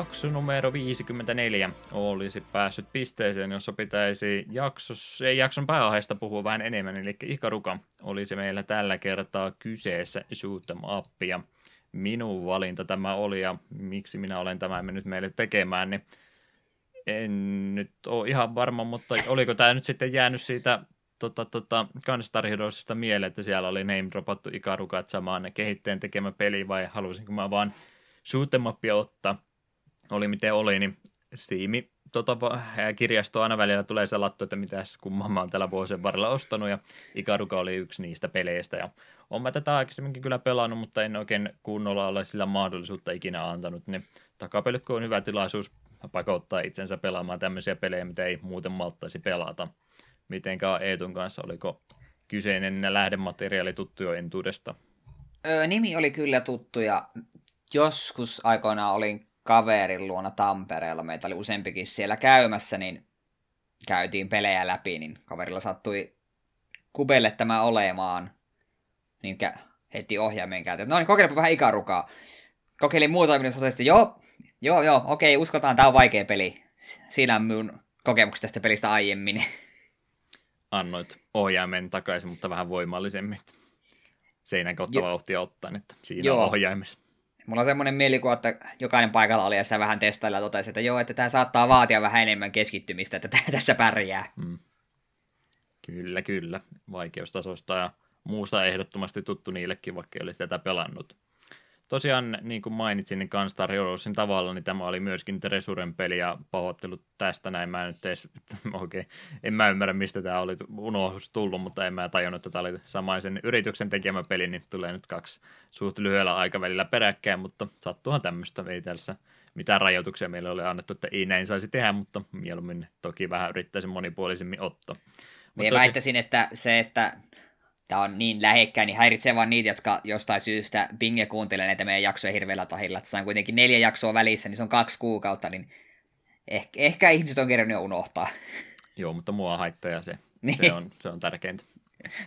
Joo, kertauksena tosiaan siitä muutaman jakson takaisesta tietoiskusta, minkälainen yritys Treasure tosiaan on, niin 92 vuonna perustettu yritys, johon sitten näitä Konami entisiä työntekijöitä sieltä päästä lähti pois tyytymättöminä työoloihinsa, niin siirtyi ja aloittamaan omaa yritystänsä, ja Treasure sai siitä alkunsa. Ja tosiaan tuo Gunstar Heroes, mikä tuossa jaksossa numero 51, 50, jompikumpi, niin käytiin läpi, niin se oli se heidän ensimmäinen pelinsä, esikoispeli siis siinä kyseessä, ja Mega Drive varsinkin oli semmoinen alusta, joille he ensimmäisenä noita pelejä rupesivat tekemään, mutta myöhemmin sitten myös muille laitteille rupesi tulemaan pleikkarille, myös Nintendolle myöskin Mischief Makers yksi esimerkki oli, minkä mä silloin annoin. Ja, ja myöhempinä vuosina sitten, kun menestys ei ehkä enää niin iso ollut, niin rupesi myöskin noita lisenssipelejä tekemään pikkasen enemmän. Eli Astropoita, Hajimeno, Ippoa ja Blitzia siellä esimerkkinä oli. Mitä jo aikaisemminkin kerroin, niin lisenssipelejä myöskin sitten paljon on vuosien varrella Treasure kyllä tehnyt. Ja, ja myöhempinä vuosina sitten myöskin, niin kun ei pienen studion rahkeet enää isoihin projekteihin riitä, niin ovat myöskin olleet tämmöisenä ää, lisästudiona avustamassa isompia projekteja, niin siitä myös Treasure on tuttu. Mutta Hiroshi Iuchi olisi nyt henkilö ehkä, jolle yhdelle täytyy, jos sitä kredittiä antaa, niin annettakoon hänelle. Hän oli tosiaan niitä alkuperäisjäseniä, jotka sitten tuota Treasuren alkupään johto oli muodostamassa ja myös oli siinä yksi Gunstar Heroesin tekijöistä, niin hän on myös Treasuren peleissä aikaisemminkin ollut ja sitten Ikaruka oli ensimmäinen tota, tota, projekti, mitä hän pääsi johtamaan. Kyseinen henkilö, Hiroshi Iuchi siis tosiaan peliuransa aloittanut vuonna 1989 ja hän oli myöskin näitä Konamin jäseniä alun perin, mutta kuten tuossa mainittiin, niin 92 oli se vuosi, kun hän lähti Konamilta pois ja lähti sitten Treasurea perustamaan muiden ohella. Ja, ja, ja kolmisen vuotta kesti ensimmäinen työsuhde Treasurella, sen jälkeen Utsi siirtyi Time Warnerin palvelukseen, mutta en tiedä mitä siinä sitten tapahtui. E, työsuhde jäi suht lyhkäiseksi ja sitten paluu oli takaisin Treasurelle tuon jälkeen ilmeisesti ei länsimaiseen johtamiseen ollut kovinkaan tyytyväinen ja tosiaan tota sitten mennään mieluummin takaisin japanilaisen pelistudion palvelukseen. Se oli sitten paluu kotiin tänne Treasurelle sen jälkeen, kun hän tosiaan siirtyi tänne, niin pääsi sitten työstämään ensimmäisiä projektejansa. Just sanoin, että Ikaruka oli ensimmäinen, mutta sen esiosa, tämmöinen ainakin henkinen prologi oli tämä Radiant Silvergun, samantyyppinen suuttemoppi siinä myöskin kyseessä – Työnteko Tresorilla jatkui aina tuonne vuoteen 2006 asti, kunnes hän ryhtyi sitten freelance-artistiksi. Tresorin kanssa yhteistyö tosiaan, tosiaan siinä vielä kyllä jatkui, mutta status oli, että freelancena teki sitten kaikille muillekin hommia. Ja 2013 vuodesta asti hän, tai ainakin siinä, sinä vuonna hän aloitti tuolla M2 palveluksessa työskentelyn. M2 tosiaan tunnettu näistä Seikan vanhojen pelien remakeista ja uudelleen julkaisuista. En tiedä, onko hän siellä tälläkin hetkellä palveluksessa, mutta ainakin jonkin verran hänellä löytyy historia tuonkin studion kanssa. Tällä hetkellä, mitä mies tekee, niin ei ilmeisesti ihan mahdottoman avoimena ole, mitä tekee, mutta on ilmoittanut kumminkin aikanaan jo muutama vuosi sitten, tämmöinen Upusuna-niminen suutemappi siellä olisi tällä hetkellä tulossa, ja se olisi tarkoitus julkaista tämän konsolisukupolven puolella – Julkaisupäivää määrää tuolle ei ole annettu, mutta toivottavasti lähivuosina kumminkin. VGmaterials.com on hänen kotisivunsa japaninkielinen, mikä tuolta netistä löytyy, niin jos japanin kieli onnistuu ja taipuu, niin kannattaa käydä sieltä vilkaisemassa, niin ehkä miestä löytyisi vähän lisää tietoja. Pääpiirteittäin tuossa kyllä kaikki mielestäni tuli kerrottua. Tosiaan Radiant Silverkan ensimmäinen projekti, mitä hän oli tekemässä, Ikaruka sitten myös ja Radius Vitoinen, niin tämmöinen smuppimies taitaa kyseessä olla, ainakin niin historian, historian sivulta löytyy paljon, että hän on just suuttemappeja mukana ollut tekemässä. Ihan projektinjohtaja hän on vaan muutamassa projektissa ollut, mutta on sitten moni lahjakas kyllä ja on kaikkiin muihinkin osa-alueisiin osallistunut työhistoriansa aikana. Joo, tarviiko sitä Tresorista nyt toistaa vielä uudestaan, että oliko siellä mitään muita tuttuja pelejä? Ei me ehkä tarvitse. Eikä se siellä nyt ole jo kertalainen silloin sanottu, niin... Hmm. Ei jäädä tähän vaiheeseen liian pitkäksi aikaa. Ö, julkaisupäivämäärä Ikarukalle. Alun perin tämä julkaistiin tosiaan arcade-versiona tuolla Japanin päässä ja joulukuu 2001 oli se, milloin se näihin halleihin eksyi. Myöhemmät sitten portaukset, mitä pelistä tehtiin, niin 2002 tuli Dreamcast-versio, sekin ainoastaan Japanissa, mutta rupesi kumminkin kulttimainetta tässä vaiheessa keräämään ihan Japanin päässä ja sitten tuolla Seikan laitteillahan niin tämä importtauskulttuuri vielä oli aika lailla voimissa, että siellä aika paljon Seikan pelejä lähetettiin Japanin maasta valtamerten yli ja suoraan sitten länsimaisten pelaajien käsiin, niin myös tunnettu, tunnettavuutta keräsi jo ihan että importtaajien keskuudessakin jo silloin. Mutta sitten se länsimainen versio, mistä tuo Eetukin tuossa mainitsi ja mitä itsekin muistaakseni aikanaan GameCubella kokeilin, niin tämä kyseinen versio sitten 2003 tuli tänne länsimaihinkin. Muita alustoja, mitä sitten myöhempiä uudelleen julkaisuja on ollut, niin täältä löytyy Androidia, Fire OS, Switch-versiokin tässä hiljattain tuli Pleikkarin osalta löytyy. Windows-version Steamista voi muun muassa ostaa ja Xbox 360-kin tämä Live Arcadein kautta aikanaan julkaistiin, että alustoja kyllä pitäisi löytyä joku, teiltä, joku näistä ainakin teiltä, niin pääsee kyllä peliä pelaamaan. Mutta joo, muistan, ainakin hämärät muistikuvat olisi ollut, että mä olisin sitä GameCube-versiota myöskin joskus kokeiluja. Vähän samanlainen tarina kuin ei tulla, että kokeilepas vähän ikarukaa ja eihän sitä mitään tullut. Varmaan monilla muilla sama tarina on. Mm. Yes, taustatiedot on annettu, niin kerrotaan itse pelistä vähän enemmän. Onnistuiko Eetu löytämään tarinaa jonkin verran tältä peliltä? Joo, tällä kertaa piti mennä pidemmälle kuin Wikipedia, että löytyi taustatarinaa ja tällaisen pienen tiivistelmän loin kasaan. Eli vuosia sitten Tenro Horai, saarivaltio Horain johtaja, saa käsiinsä maasta kaivetun objektin, josta hän sai Upusunaki Okionai, Okionakain, joka on suoraan käännettynä jumalten voima. Tämän voiman avulla hän seurainen rupesivat kutsumaan itseään The Divine Oneiksi ja aloittivat valloittamaan muita valtioita yksi kerrallaan, vedoten toimivansa rauhan nimeen, koska niinhän me kaikki tehdään. Ja, va, mutta vastarintaan nousee The Tenkaku, mutta he olivat täysin voimattomia Horain joukkojen edessä. Heistä kuitenkin yksi selvisi, mies nimeltä Shinra, ja Shinran alus ammuttiin alas lähelle Ikarukan kylää, jossa asuivat Tenro Horain valloitusten myötä karkatut vanhukset.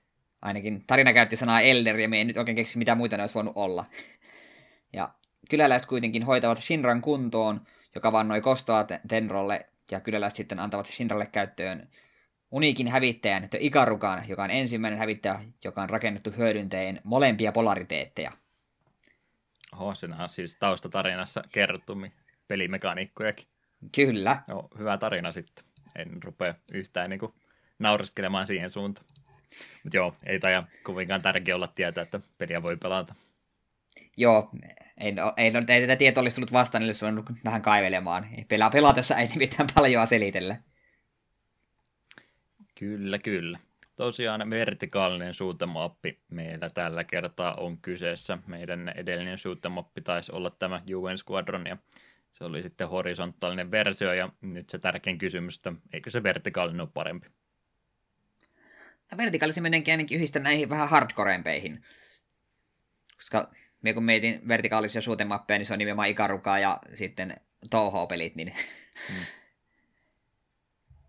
Ehkä Pä- se kuitenkin sille, että... on, että vertikaalinen on parempi. Niin, ehkä kuitenkin itse kuitenkin myös mieluummin, jos on pakko pelata suutemappia, niin vertikaalisen otan. Pako ei sitä ainoastaan, että omasta niin aloituksesta ikinä. Kyllä, kyllä. Pelimekaniikasta tosiaan ehdottomasti se tärkein juttu nyt Ikarukassa on tämä polarity-systeemi, ja haluaisiko Eetu vähän kertoa, että miten tämä systeemi nyt käytännössä sitten toimii?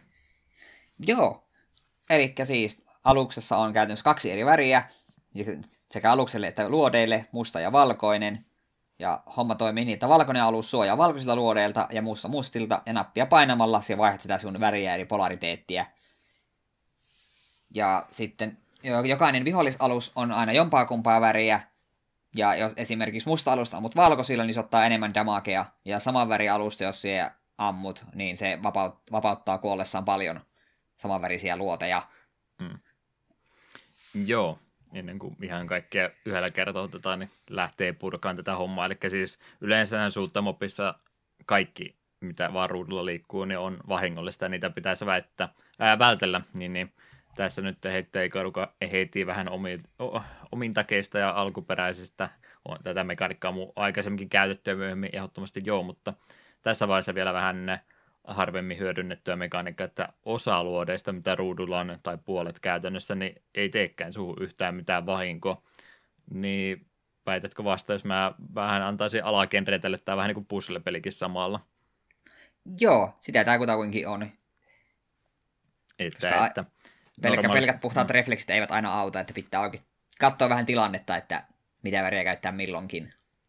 Et se lopullinen määrä, mitä siinä vahingollisia luoteja, niin kyllähän se siis verrannollinen on kaikkiin muihinkin suutemoppeihin, mutta kyllä mä silti väittäisin, että tämä huomattavasti vaikeammaksi menee, vaikka siellä on niitä turvallisia spotteja enemmän kuin ehkä nopeasti vilkostuna saattaisi ajatellakaan, niin silti kun sun täytyy päässä kumminkin koko ajan miettiä, että mihinkä mä nyt voi liikkua ja tuosta voi mennä läpi, mutta tuosta ei voi mennä läpi ja sitten kun ne rupeaa e, eri kulmista ne luodit tulemaan ja ne rupeaa sitten nivoutumaan vähän omituisesti, niin vaikka mä tiedostan, että mustat on turvallisia, niin kyllä siinä ainakin mulla vähän paniikki meinaa iski, että ei, nyt mä oikein erotan niitä valkoisiakaan tuolta seasta, että nyt vaan painetaan ja toivotaan, että tuosta ei, ei, ei käy pahasti ja yleensä käy pahasti. Jep, siihen heti tai aika nopeasti alun jälkeen menee siihen, että tulee molemmat värisiä luoteja aalloittain ja vähän lomittain, niin menee aivot solmuun ihmisellä hyvin nopsaan. Hmm.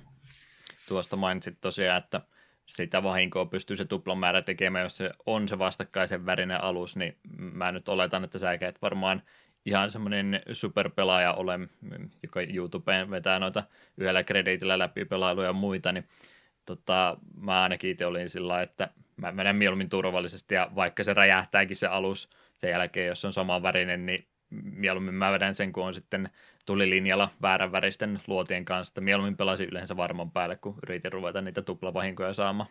Juu, me en edes tiennyt, että se on tuplavahinko eri värisiin. Me ihan sitkeästi pysy siinä, että tuo ampuu vaan valkoista, niin silloin minäkin jumalauta olen valkoinen, koska se on turvallista. Joo, siinä on ehdottomasti sitten sen sunnuntai-pelaaja ja ammattipelaaja ero, että se tavallinen pelaaja niin valitsee varmastikin aina sen turvallisemman lähestymistavan, että otetaan se samanvärinen suoja päälle, ettei käy pahasti, mutta sitten se parempi pelaaja niin eh, oikeasti väistelee ne väärän väriset ja tekee sitten samalla sitten tuplamäärän vahinkoakin. Kannustetaan ehdottomasti vähän riskejäkin tuossa ottamaan, mutta jos ei halua, niin pelistä pystyy helpomman tekemään sillä, että pitäytyy siinä turvallisemmassa värissä niin kauan kuin mahdollista.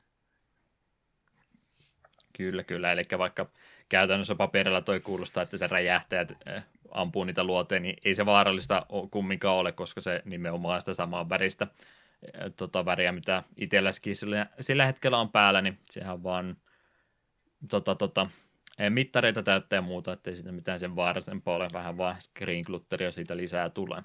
Jep, ja sitä ei vielä mainittukaan, että tosiaan keräämällä samanvärisiä luoteja, niin sinun oma super homing laser latautuu. Hmm se oli myös yksi miksi me pysyttelin niissä samanvärisinä ja keräsin mahdollisimman paljon oikeanvärisiä luoteja itse, että on tuo armon laaseri auttamassa hätätilanteessa. Hmm.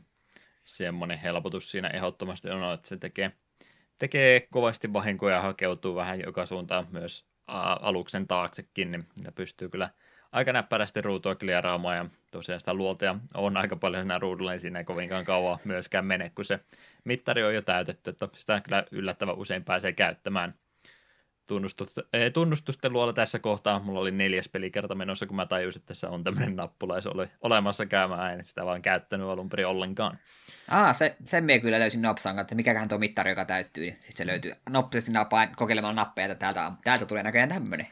Kuule, mä olin sen verran kiireinen tuijottamassa sitä mun alusta, että mä en niin mitään yhtään ylimääräistä ruutuelementtiä ruvennut yhtään tutkimaan, että yritin vaan pysyä elossa mahdollisimman kauan. Joo, erittäin vahva ase on ja tosiaan pääsee sitä suht usein kyllä ehdottomasti käyttämään. Kentät scrollaa tosiaan ylöspäin, niin kuin vertikaalisissa suutemopeissa eh, tapana on. Varsinaisestihan sun ei sieltä melkein mitään tarvi. Joitain elementtejä siellä on, mitkä sun täytyy rikkoa eestä pois, että pääset turvallisesti eteenpäin, mutta varsinaisestihan sun ei tarvitse missään vaiheessa edes tuhotakaan mitään vihollisia, että ne sitten scrollaa aika, ajan myötä pois sieltä ruudulta, jos ei ole sua sitten ehtinyt sitä ennen ää, tappamaan, ja sehän on myöskin yksi semmoinen lisävaikeustaso, tai ei ole, siis peli ei siihen pakota, mutta ihan tämmöinen pelaajan itse asettama haastehan tuossa myöskin olemassa, jotkut on tehnyt sillä, että ei niin kuin ammu ollenkaan, vaan pelkästään tyytyy keräilemään ja väistelemään koko ajan, että yrittää vähän niin kuin suorastaan pasifisti tavalla tuota pelata. Sekin onnistuu aina bossitaisteluun asti. Tai no, okei, okay, bossitaistelunkin voi ehkä tehdä, mutta tosiaan bossitaistelu tulee siellä aina kentän lopussa aina vähän isompi robopotti tai muu omituinen otus siellä vastaansa, eli ei ihan pelkkä kentän suorittaminen riitä, vaan täytyy sitten vähän vaikeampikin taistelu siellä kentän lopussa käydä läpi, ja olisiko niistä mitään sanottavaa, aika villejä pullettipatterneehan sieltä tulee. Joo, jos niin kuin kenttä alkaa tuntua jo tarpeeksi tukalalta, niin bossi viimeistään vetää kyllä henget sulta pois. Voisi kuvitella, että ensimmäinen bossi on suhteellisen simppeli, mutta kyllä, kyllä sekin niitä panoksia aikamoisen määrä sinne ruudulle heittää kerralla. Pistää jo. On siinä onneksi aika selkeät intervallit, että siinä on semmoinen turvallinen hetki aina sitä väriä vaihtaa, että kunhan siihen keskittyy, niin mä ainakin väittäisin, että toi peli eka kenttä on semmoinen, kiitos kun laitoit rahaa koneeseen ja sitten vasta kakkoskenttä on, että no niin, rupeapas kaivamaan sitä kuvetta sieltä, että nyt ruvetaan kolikoita isken kiinni, että kyllä mä sanoisin, että eka kenttä posseinen on vielä semmoinen suht kevyt vielä. No kyllä mulla silti muutama pelikerta meni, että me pääsin sen ilman game overia ekan kentän läpi.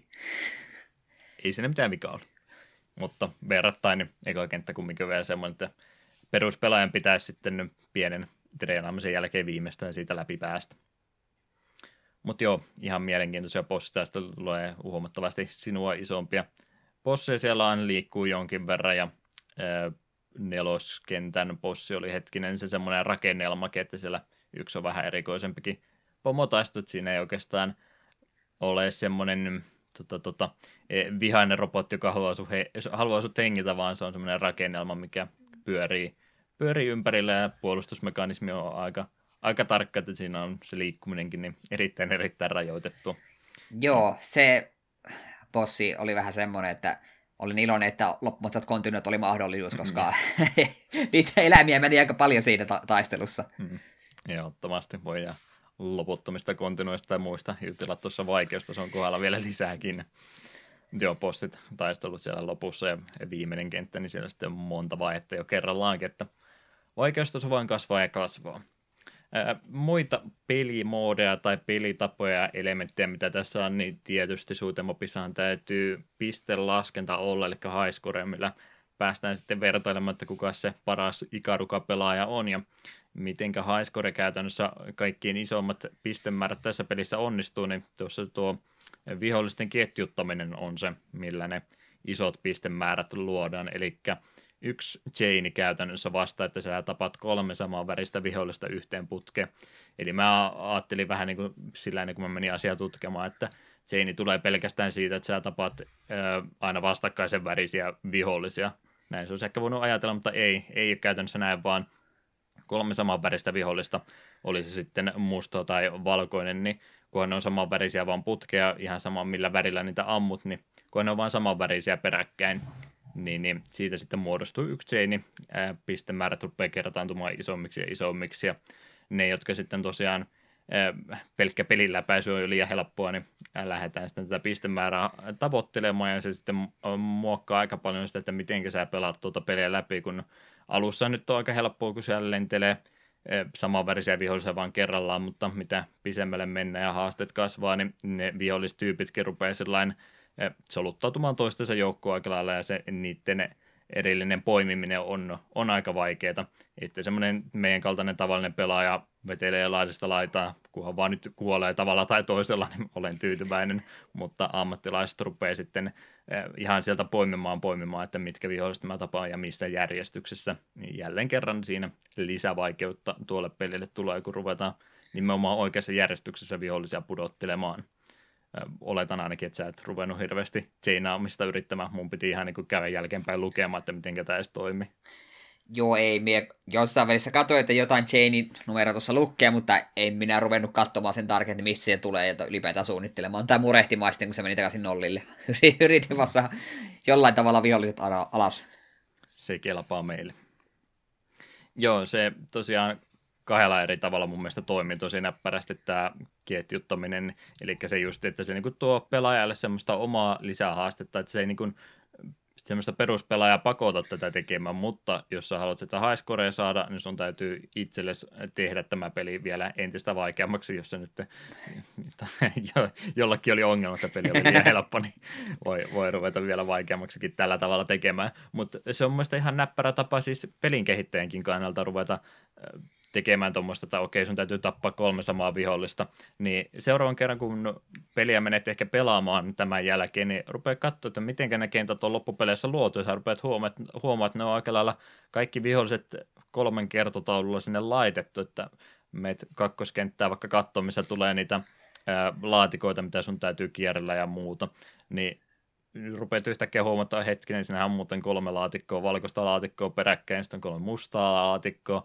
seuraava segmentti tuossa on kuusi mustaa, kuusi valkoista, niin oikeastaan sitä rupeaa spottelemaan sitten, että okei, ne on laitettu justiin kolmen kertotaululla ne vihollisetkin sijoiteltu sinne aika näppärästi, niin se on varmasti hyvä myös pelin kehittäjän kannalta, kun sä rupeat tämmöisiä suuntamappikenttiä luomaan, että sulla on nyt semmoinen perusajatus, miten sä rupeat niitä elementtiä sijoittelemaan sinne kentälle, että se ei ole vaan pelkästään sitä, että me heitetään kaikki mahdollinen sinne, vaan sulla on joku ikarukan switchille ja sä oot vaan pudotellut sinne viholliseen mitenkä sattuu, niin ei se ole hauskaa, vaan se, että se on niin kuin ajatuksella tuo peli tehty ja ajatuksella tietyt viholliset laitettu tiettyyn paikkaan, niin kun tämän Jane-elementin tajusia menin sitten kattoon tuota Superplay-pelistä ja kattelin äh, niin kuin sivukatsojana pelkästään, niin osasin vielä peliä entistä enemmän arvostaa, kun huomasin, että miten ne kentät on sitten loppupeleissä luotukin ihan vihollisten sijoittamisesta lähtien. Menikö liian syvälliseksi? Ei, tuli se ihan mielenkiintoista. En itsekään niin kuin, huomannut siinä ihan pelisuunnittelussa mennyt jopa noin pitkälle, niin siitä kyllä minunkin silmissä nousee pisteet kehittäjille, että oikeasti ajatelleet asioita. Hmm. Yes, yes. Tota, se yksi kehitysvaiheesta, mikä pitää ehdottomasti mainita, koska tämä esiintyy myös lisäpelitilassa prototyyppimodeissa. Eli mä ainakin olin nyt saanut sen ymmärryksen, että se alkuperäinen idea tuolle Ikarukalle, että minkälainen peli tästä piti tulla, niin tämä piti jopa niinkin paljon poiketa tavallista suutamopista, että sulla olisi ollut ihan peruskudeissakin rajoitettu määrä, kuinka paljon sä pystyt niitä käyttämään, ja se, miten sä niitä luoteja sait takaisin, oli nimenomaan tämä Polarity-mekaniikka, että sä valkoisia luoteja vedät itsestä tai putsaat ruudulta pois sillä, että sulla on myös valkoinen armori tai suojakenttä päällä ja sitä myötä sä saat luoteja takaisin, niin tämä pelitila löytyy erillisenä pelimoodina – tuosta tilasta, mutta olin ainakin näin ymmärtänyt, että tämä olisi se alkuperäinen idea tälle pelille ollut, ja sitten rupesi kehittäjätkin toteamaan, että okei, nyt, nyt menee jo ehkä vähän, vähän liian pitkälle, että jos ei saa vapaasti ampua, niin sitten tämä menee vähän turhan vaikeaksi, mutta jälleen kerran yksi ihan jännä pelitila lisää, että tätä prototyyppimoodia pääsee kyllä sitten näissä konsoliversioissa ainakin niin pelaamaan myös vapaasti, ja en sitä lähtenyt nyt sen enempää pelaamaan, kun oli jo ihan tavallinenkin moodi, ihan tarpeeksi vaikea itselleni, mutta lisähaastetta myös tuolla saa, ja voin kyllä kuvitella, että ihan viihdyttävä tämän pelin raamien sisällä, niin tämmöinen vaikeustila tuolle lisää, niin hyvä lisä kyllä tuokin on, ainakin paperilla kuulostaa siltä. Joo, tuo kuulostaa siltä, että hienoa, että ekspertipelaajille on jotain tuollaista, mihin minä en aio koskea pitkällä tikullakaan. Mm. Lisäarvoa pelille ehdottomasti tuo. Kaksin pelitila tuosta löytyy myöskin. Se varmasti ihan tämmöistä kasuaalia pelaamista helpottaa huomattavasti, kun sulla on siellä kaksi alusta yhtä aikaa, jotka pystyy tuplamäärän vahinkoa tekemään sen ketjuttamisen kannalta, niin veikkaan, että siinä sitten on ihan turha toivokkaa, että sinne mitään fiksua highscorea kahdestaan saa, ellei nyt ihan niin oikein supersynkässä ihmiset osaa olla, mutta vähän epäilen se vaatisi varmaan semmoista vuosien harjoittelua yhdestä, joka ilta pelataan ikarukaa kolme tuntia päivässä ja treenataan. tämä menee jo oikein anime-tasolle sitten suorasta, että ollaan niin, näin synkässä kokonaan. Niin, niin vähän epäillä, että kaksin pelitila on, on tosiaan semmoinen, että pelataan kahdesta ja ammuskellaan vaan ja pidetään hauskaa, eikä semmoinen vakava pelitila tässä näin. Helpotus pelkästään. Mm. Ja, ja tämäkin ilmeisesti pelistä löytyy, mä en sitä itse huomannutkaan, mutta kun jälkeenpäin tutkiessa, niin on ilmeisesti myös mahdollista pelata käytännössä kaksin pelitilaa yksin, eli sä pystyt molempia aluksia yhdellä ohjaimella yhtä aikaa ohjastamaan, ja nyt, nyt menee yli hiilisen, eihän tuo ole edes mahdollista. Miten, miten se käytännössä, onko se niin kahdella tatilla toinen mm. liikuta toinen, toista ja toinen toista? Eikö se varmaan saa kaksi tattia laittaa ampumisen vaikka l R1 ja Polarity L2 ja R2, niin eiköhän se sillä menisi. Aivot menee solmuun. Mm. Joo, ei pysty, ei sitten millä. Ei vaikka kuinka paljon harjoittelisi, niin en, en, en pystyisi tuolla tavalla pelaamaan, mutta jännä idea kumminkin. Helpompaa se nyt kumminkin on, kuin yrittää kahta ohjenta yhtä aikaa kädessä pitää, niin kuin ne jotkut speedrunajat tekee. Joo, mietin, mietin kun tätä Brothers-peliä, niin kuin siinä välillä on tarpeeksi hankala saada kaksi tyyppiä kulkemaan samaan suuntaan, niin sitten se päälle vielä mm. Ikarukan bullet helli, huhu. Joo, menee, menee aika vaikeaksi jo, mutta ei se, vaikka ne on liian vaikeita meille, niin ei se pois ole, että siellä tämmöisiä lisäpelitiloja löytyy. Kyllä tämmönen... Mm, kiitettävä määrä kyllä kaikkea mm. ylimääräistä. Kyllä se tekemissä riittää. Jep, jep. Joo, tekemistä riittää siitä huolimatta pelihän niin kuin yksi pelikerta loppupeleissä on aika lyhyt, eli viisi kenttää tuossa pelkästään vaan on, ja kolme eri vaikeustasoa, easy, normaali ja hardi. Siihen tosiaan nuo muut pelitilat laittaa päälle, niin kyllä sitten loppupeleissä sitä sisältöä löytyy enemmän ja uudelleen peli arvo on erittäin korkea, mutta se yksi läpipelukerta, niin se viit kenttää, niin sehän nyt ei kovinkaan paljon ole. Tota, joku nirppanokkaisempi ehkä sanoi, että ihan surkea peli viisi kenttää vaan, mutta onko sitä nyt varaa valittaa, jos et sä pääse kolmoskenttää pisemmän? Niin. Että, että se oli se mun ennätys ilman loppumattomia kontinuja, että kolmoskenttään pääsin, mutta siitä loppu puhti pahasti. Että ei, ei, ollut mitään toivokaan päästä pisemmälle. Oi voi voi. Me ei paljon aikaisemmassa vaiheessa heti loputtat kontinuit kehiin ja vetelin pelin loppuun asti. Hmm. Joo, mä tuossa tosiaan mainitsin, että ykköskenttä nyt mä ainakin itse väittäisin, että on semmoinen tervetuloa peli, että tutustuu vähän asioihin. Tuossa pieni kiva haaste lopussa on, mutta ihan kivaa ja kakkoskenttä on sitten kaksi keskisormen pystyssä, että no niin, nyt lähtee henki sulta vaan pois. Tervetuloa Ikarukan maailma. Semmoinen pieni arcade-maisuushan tuossa siis siinä mielessä näkyy, että otetaan kolikolle, ensimmäiselle kolikolle vähän peliarvoa siinä alussa, että pääsee suht rauhassa alkupään tutustumaan ja sitten se vaikeutuu tosi nopeasti ja sitten täytyy ruveta aika pi- e, pikaiseen niin yrittämään ihan tosissaan, jos tuossa meinaa pisemmälle päästä. Mm. Mutta mut, sehän nyt se varmaan se tärkein kysymys koko jutusta, että Ikarukaa aina, vaikka ihmiset olisi pelannutkaan, niin ihmiset tietää, että Ikarukaa tarkoittaa yhtä kuin tosi vaikea peli, niin onko maineensa veroinen? Kyllä mä sanoisin, että on. Enimmäkseen ainakin. Enimmäkseen joo. Hmm. Että semmoiselle, Mutta... joka ei ole sulta mappia pelannut, niin se, että siellä on kahden väristä luotia, niin se näyttää aivan pirun vaikealta, mutta loppupeleissä niin ei se nyt niin mahotoa. Se on vaikea peli, mutta ei se nyt ole niin ylitse pääsemättömän epäreilu, etteikö tästä pelistä voisi nauttia.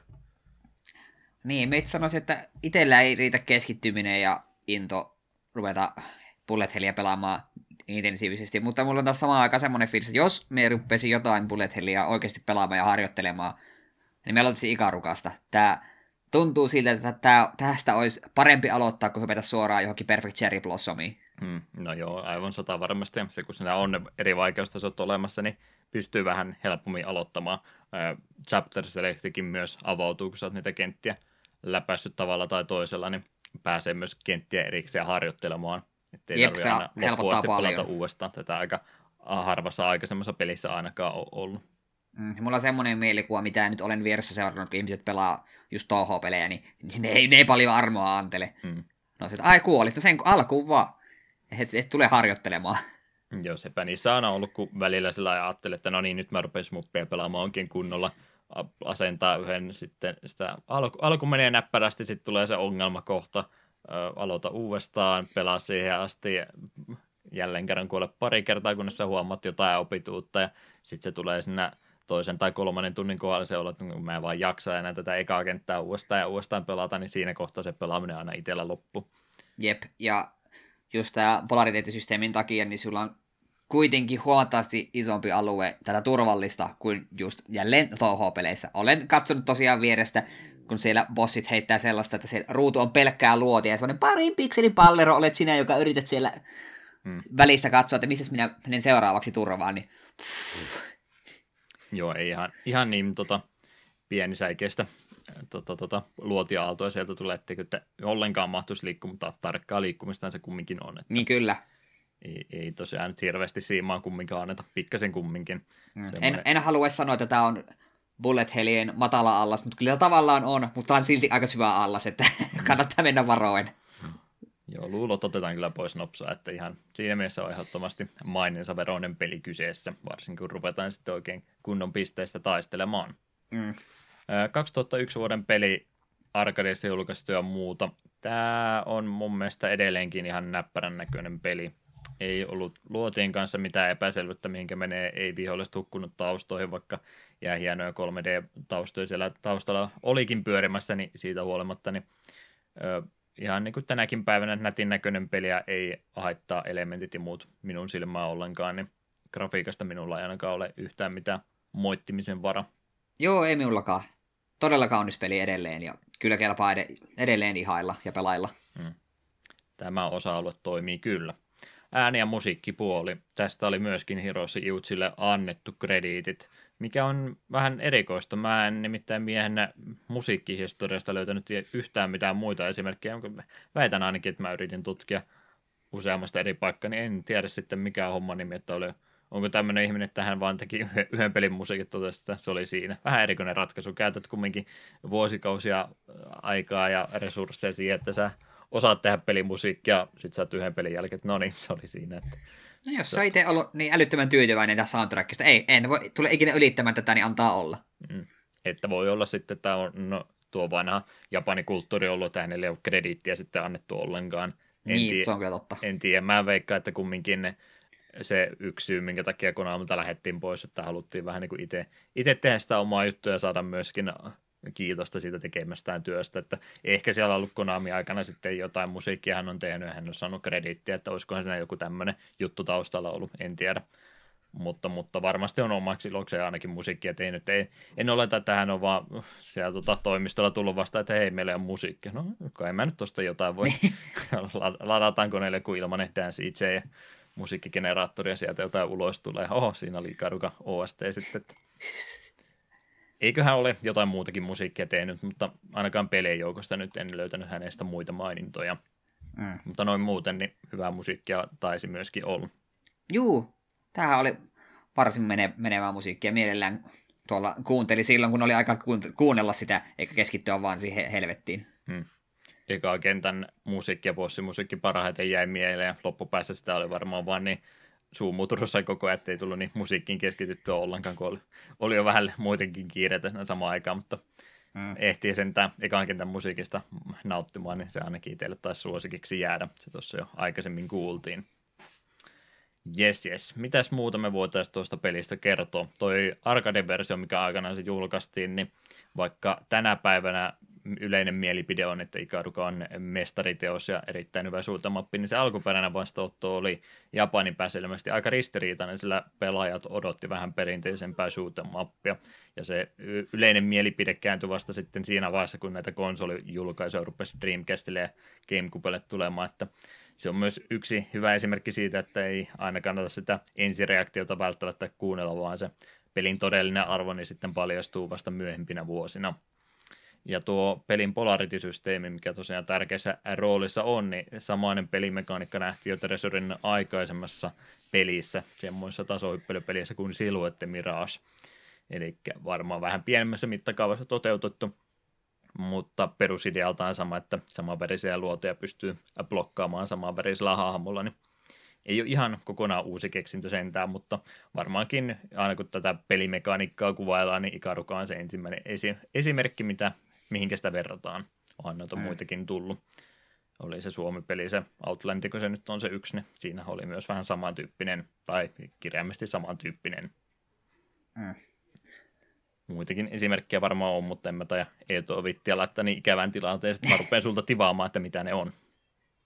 Enpä kyllä äkkiä osaisi sanoa enää yhtään. Varmasti niitä varmasti tunnistasin, kun tulisi vaan vastaan, mutta en niin kuin tähän hätään osaisi kyllä sanoa yhtään. Hmm. Kyllä, kyllä. Kumminkin Ikaruka tästä peli-ideasta myöskin tunnetun ehdottomasti teki. Hmm. Joo, olisiko sitten muuta mainintaa Eetulla kyseisestä pelistä, mitä olisi unohtunut vai siirrytäänkö suositteluvaiheeseen? Sen vielä haluan nopeasti sanoa, että jonkun pitäisi ainakin Steam-versio tehdä modi, jossa pelattaisiin tapalukalla, koska tapaluka tulee välittömästi mieleen, kun toistaa ikarukaa tarvitsisi monta kertaa päässä. Joo, sä siis jäit nyt jumittaan siihen mun tapaluka Extended Universe-läppään, mitä jo hyödynnettiin muutama jakso sitten. Kyllä, tapalukassa tulee meidän oma meemi vielä. No, ei ole mitään sen parempaa kuin pakotettu meemi. Mutta joo, ei mulla mitään järkevää ollut sanottavaa. niin, no joo, no. Ei tämä nyt niin vakava podcasti taida olla muutenkin. Sallittakoon tämmöinen lapsus tässä kohta. Suositteluun sitten edettäköön, niin mikä jää nyt fiilis tästä pelistä Eetulle, että kiehtaako tätä muille kehua? Kyllä mä sanoisin, että jos yhtään niin kuin tämän genren pelit kiinnostaa, ja nimenomaan siis niin kuin Bullet Hell, niin tämä olisi minun mielestä varsin hyvä paikka kokeilla. Jos ei muuta, niin omia rajojaan katsoa, että kun mietit, jos sanotetaan se Bullet Hellien yllättävän syvä matala pää, niin tämä on hyvä paikka niin testailla, että onko minulla minussa rahkeita shoottaa Bullet Hellien pelaajaksi. Ja sen lisäksi tämä on muutenkin hyvä peli, musiikit oli hyvät, nätin näköinen, niin minun mielestä tämä kyllä kannattaa kaikkien ainakin vähän testailla. Ei tämä montaa euroa kustanna tiimissä, eikä Switchillekään kun itse ostin, niin ei se montaa euroa tosiaan maksanut. Ja alessakin ne silloin tälleen. Niin minun mielestä tämä on ihan suosittelun arvoinen peli. En tiedä, onko se siitä johtuvaa, kun ei ole itsekään smuppia nyt ihan niin paljon pelannut kuin ehkä olisi pitänyt, niin miten sä ylipäätänsä suositteletkaan kenellekään, että mikä on se suutemoppi, mistä kannattaa aloittaa. Toki jos sä pistät ihan liian vaikein, niin se on sitten se ensireaktio semmoinen, että joo, ei, en minä pysty tämmöiseen, en suostu pelaamaan, mutta ei sitä varmaan liian helppoakaan kannata laittaa. Jotain, tähän nyt oikein esimerkkinä on jotain Game Boy vanha, vanhoja tota, lentelyitä, mitkä oli vähän simppelimpiä. Okei, kuvittelet Super Mario Landin lentokohtaukset, se olisi pelkästään semmoista vaan, niin sekin on vähän semmoinen, että tämä nyt on vähän liian simppeli, että en mä ymmärrä, mikä näissä nyt niin hauskaa on, niin en tiedä, mistä kohtaa se raja menee, että mikä on se hyvä aloituspaikka. Ikarukassakaan nyt loppupeleissä tosiaan, niin kuin tässä nyt mainittu, niin yhden kentän pystyy suht helposti läpäisemään ja sitten se vaikeutuu tosi nopsaan, niin se on vähän joka ihmisestä itsestensä kiinni, että kuinka pitkälle sitä pelistä täytyy päästä ennen kuin sitten se juurtuu niin paljon, että sä haluat pelata sen loppuun asti. Kyllähän tässä, jos Ikarukan haluaa vetää sitä ihan päätyy asti, niin kuukausia menisikö aloittelevalta niin, ihmiseltä, ehkä niin, enemmänkin. Varmasti ihan perus, per, perus, perusasutuksilla, että kolme elämää ja se on siinä. Mm. Joo, sitä ei tosiaan mainittu ollenkaan, että siinä tosiaan voi ehdottomasti laittaa kontinuit loppumattomaksi. Se oli millä tavalla minä pelin loppupäähänkin tutustuin. Ei mitään toivoisi ollut kolmoskenttää päästä enää läpi, niin halusin sitä hyödyntää. Se ei vaan tosiaan sitten leaderboardsille tai mihinkään muuhun päädy nämä eh, tulokset talta, jos siihen eh, noita perusasetuksia lähtee muuttamaan. Mutta mut, se mihinkä jäin, niin en tosiaan tiedä mikä on se peli, mikä on se kipinä, mikä sytyttää sen smuppi liekin sydämessäsi. Ikaruka se voisi olla. En väitä mm. vasta, etteikö se olisi se, mutta siihen täytyy varautua, että jos loppuasti haluaa päästä, niin treeniä vaaditaan jo todella paljon, että ei, ei tule todellakaan yhden illan pelailulla niin Ikaruka läpi menemään. Ei kukaan niin hyvä pysty missään tapauksessa olemaan. Sekin on vähän kyseenalaista, että mitenkä, mitenkä noilla smuppi-ammattilaisilla niin se yhden pelin taito sitten siirtyy toiseen. Veikkaan, että siinä aika paljon pystyy hyödyntämään muissakin, mutta mut, tosiaan mä vähän veikkaan, että se ei ole varmaan se meidän kuulijakunta, se smuppi-ammattilainen, niin oletan, mm. että kaikki on vähän semmoisia noviiseja tai keskivertojakin parhaimmillaan, niin onko se smup, ää, ikaruka liian vaikea vai ei, niin se täytyy sitten itse päättää. Hinta nyt tosiaan enää tässä vaiheessa pelille kovinkaan paljon ole, ja alennuksesta peliä varmasti pääsee poimimaan, sillä tavalla se on varmaan itsellenikin ilmaantunut, niin ei ole huono idea lähteä ikarukasta kokeilemaan, ja ihan oma mielipide tosiaan, että se, mitä pystyn tuossa menemään, niin viihdyin kovastikin ja oletan, että tulevaisuudessakin tulee ikarukaa vielä palattua uudestaan läpi. Mä en varmaan ikinä tule tätä pääsemään, mutta yritetään, yritetään kova. Ehkä sen neloskenttä olisi se haava. Se olisi se mun endgame sitten. Se on aika hyvä haave jo. Mm. Mutta, mutta suosittelun se taitaa siis lähteä. Hyvä peli on. Kyllä. Yhteinen mielipide on se. Hyvä. Reality-kappale olisi vielä aika kuunnella tässä kohtaa ja sitten olisi korkea aika käydä loppuhyppin, että muut höpsytykset tuossa loppuun läpi.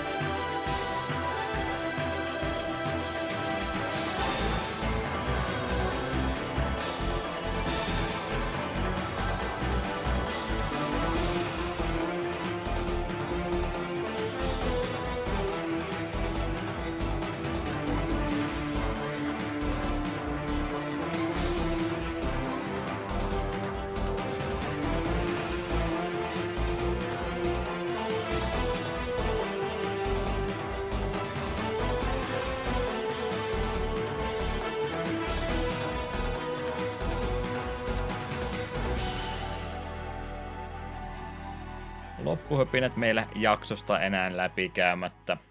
Uusia tulevia pelejä, jaksoja, no pelit ei ole uusia, mutta jaksot on uusia, niin semmoisia meillä olisi se neljä kappaletta aina mietittynä etukäteen ja Eetu niistä yleensä on muistutuksen antanut, että mitä se tulevaisuus, vaihtoehtoinen tulevaisuus tuo tullessansa.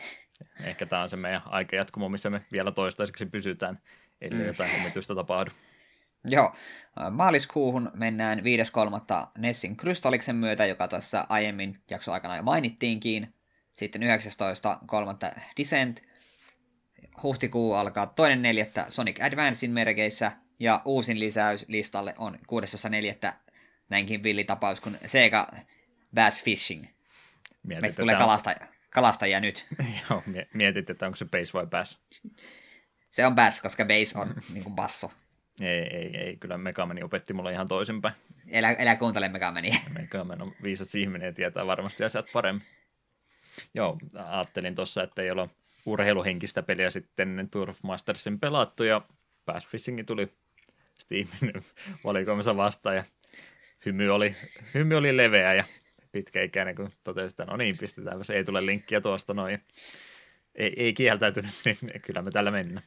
Tämä oli niin kurvipallo, että me en osannut muuta kuin häkeltä. Sillä no mikä ettei. Hmm. Miksipä ei. Vähän monipuolisuutta taas lisää. Hmm. Kyllä, kyllä. Semmoisia pelejä se on hyvä, olisi. Se on hyvä, että me ollaan käytännössä urheilupeleissä kaikki niin nämä perinteiset lajit, että nyt meillä on niin kalastusta, golfia ja sitten disc jamia. Mm. Nämä kaikkien suosikkiurheilulajit. Pyhä kolminaisuus siinä. Joo, mä vähän äh, just mietin että urheilupelien kanssa, että jos sieltä jotain futista lätkää tämmöistä ottaa, niin se täytyy sitten varmaan olla jotain vähän erikoisempaa, että mä saan tuo Eetun pelaama.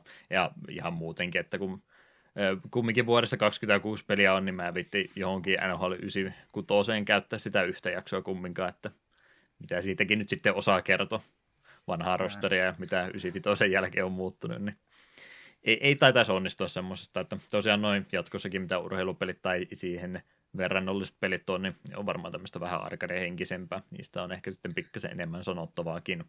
Mm, minä olen sitä mieltä, että tämä on hyvä systeemi, koska minä saattaisin ihan pikkusorta vastustamaan, jos sä rupeat heittelemään. No niin, pelataanpa seuraavaa jaksoa sitten NHL 2009. Hmm. Sille, äh, äh, miksi? Tiger Woods 2002.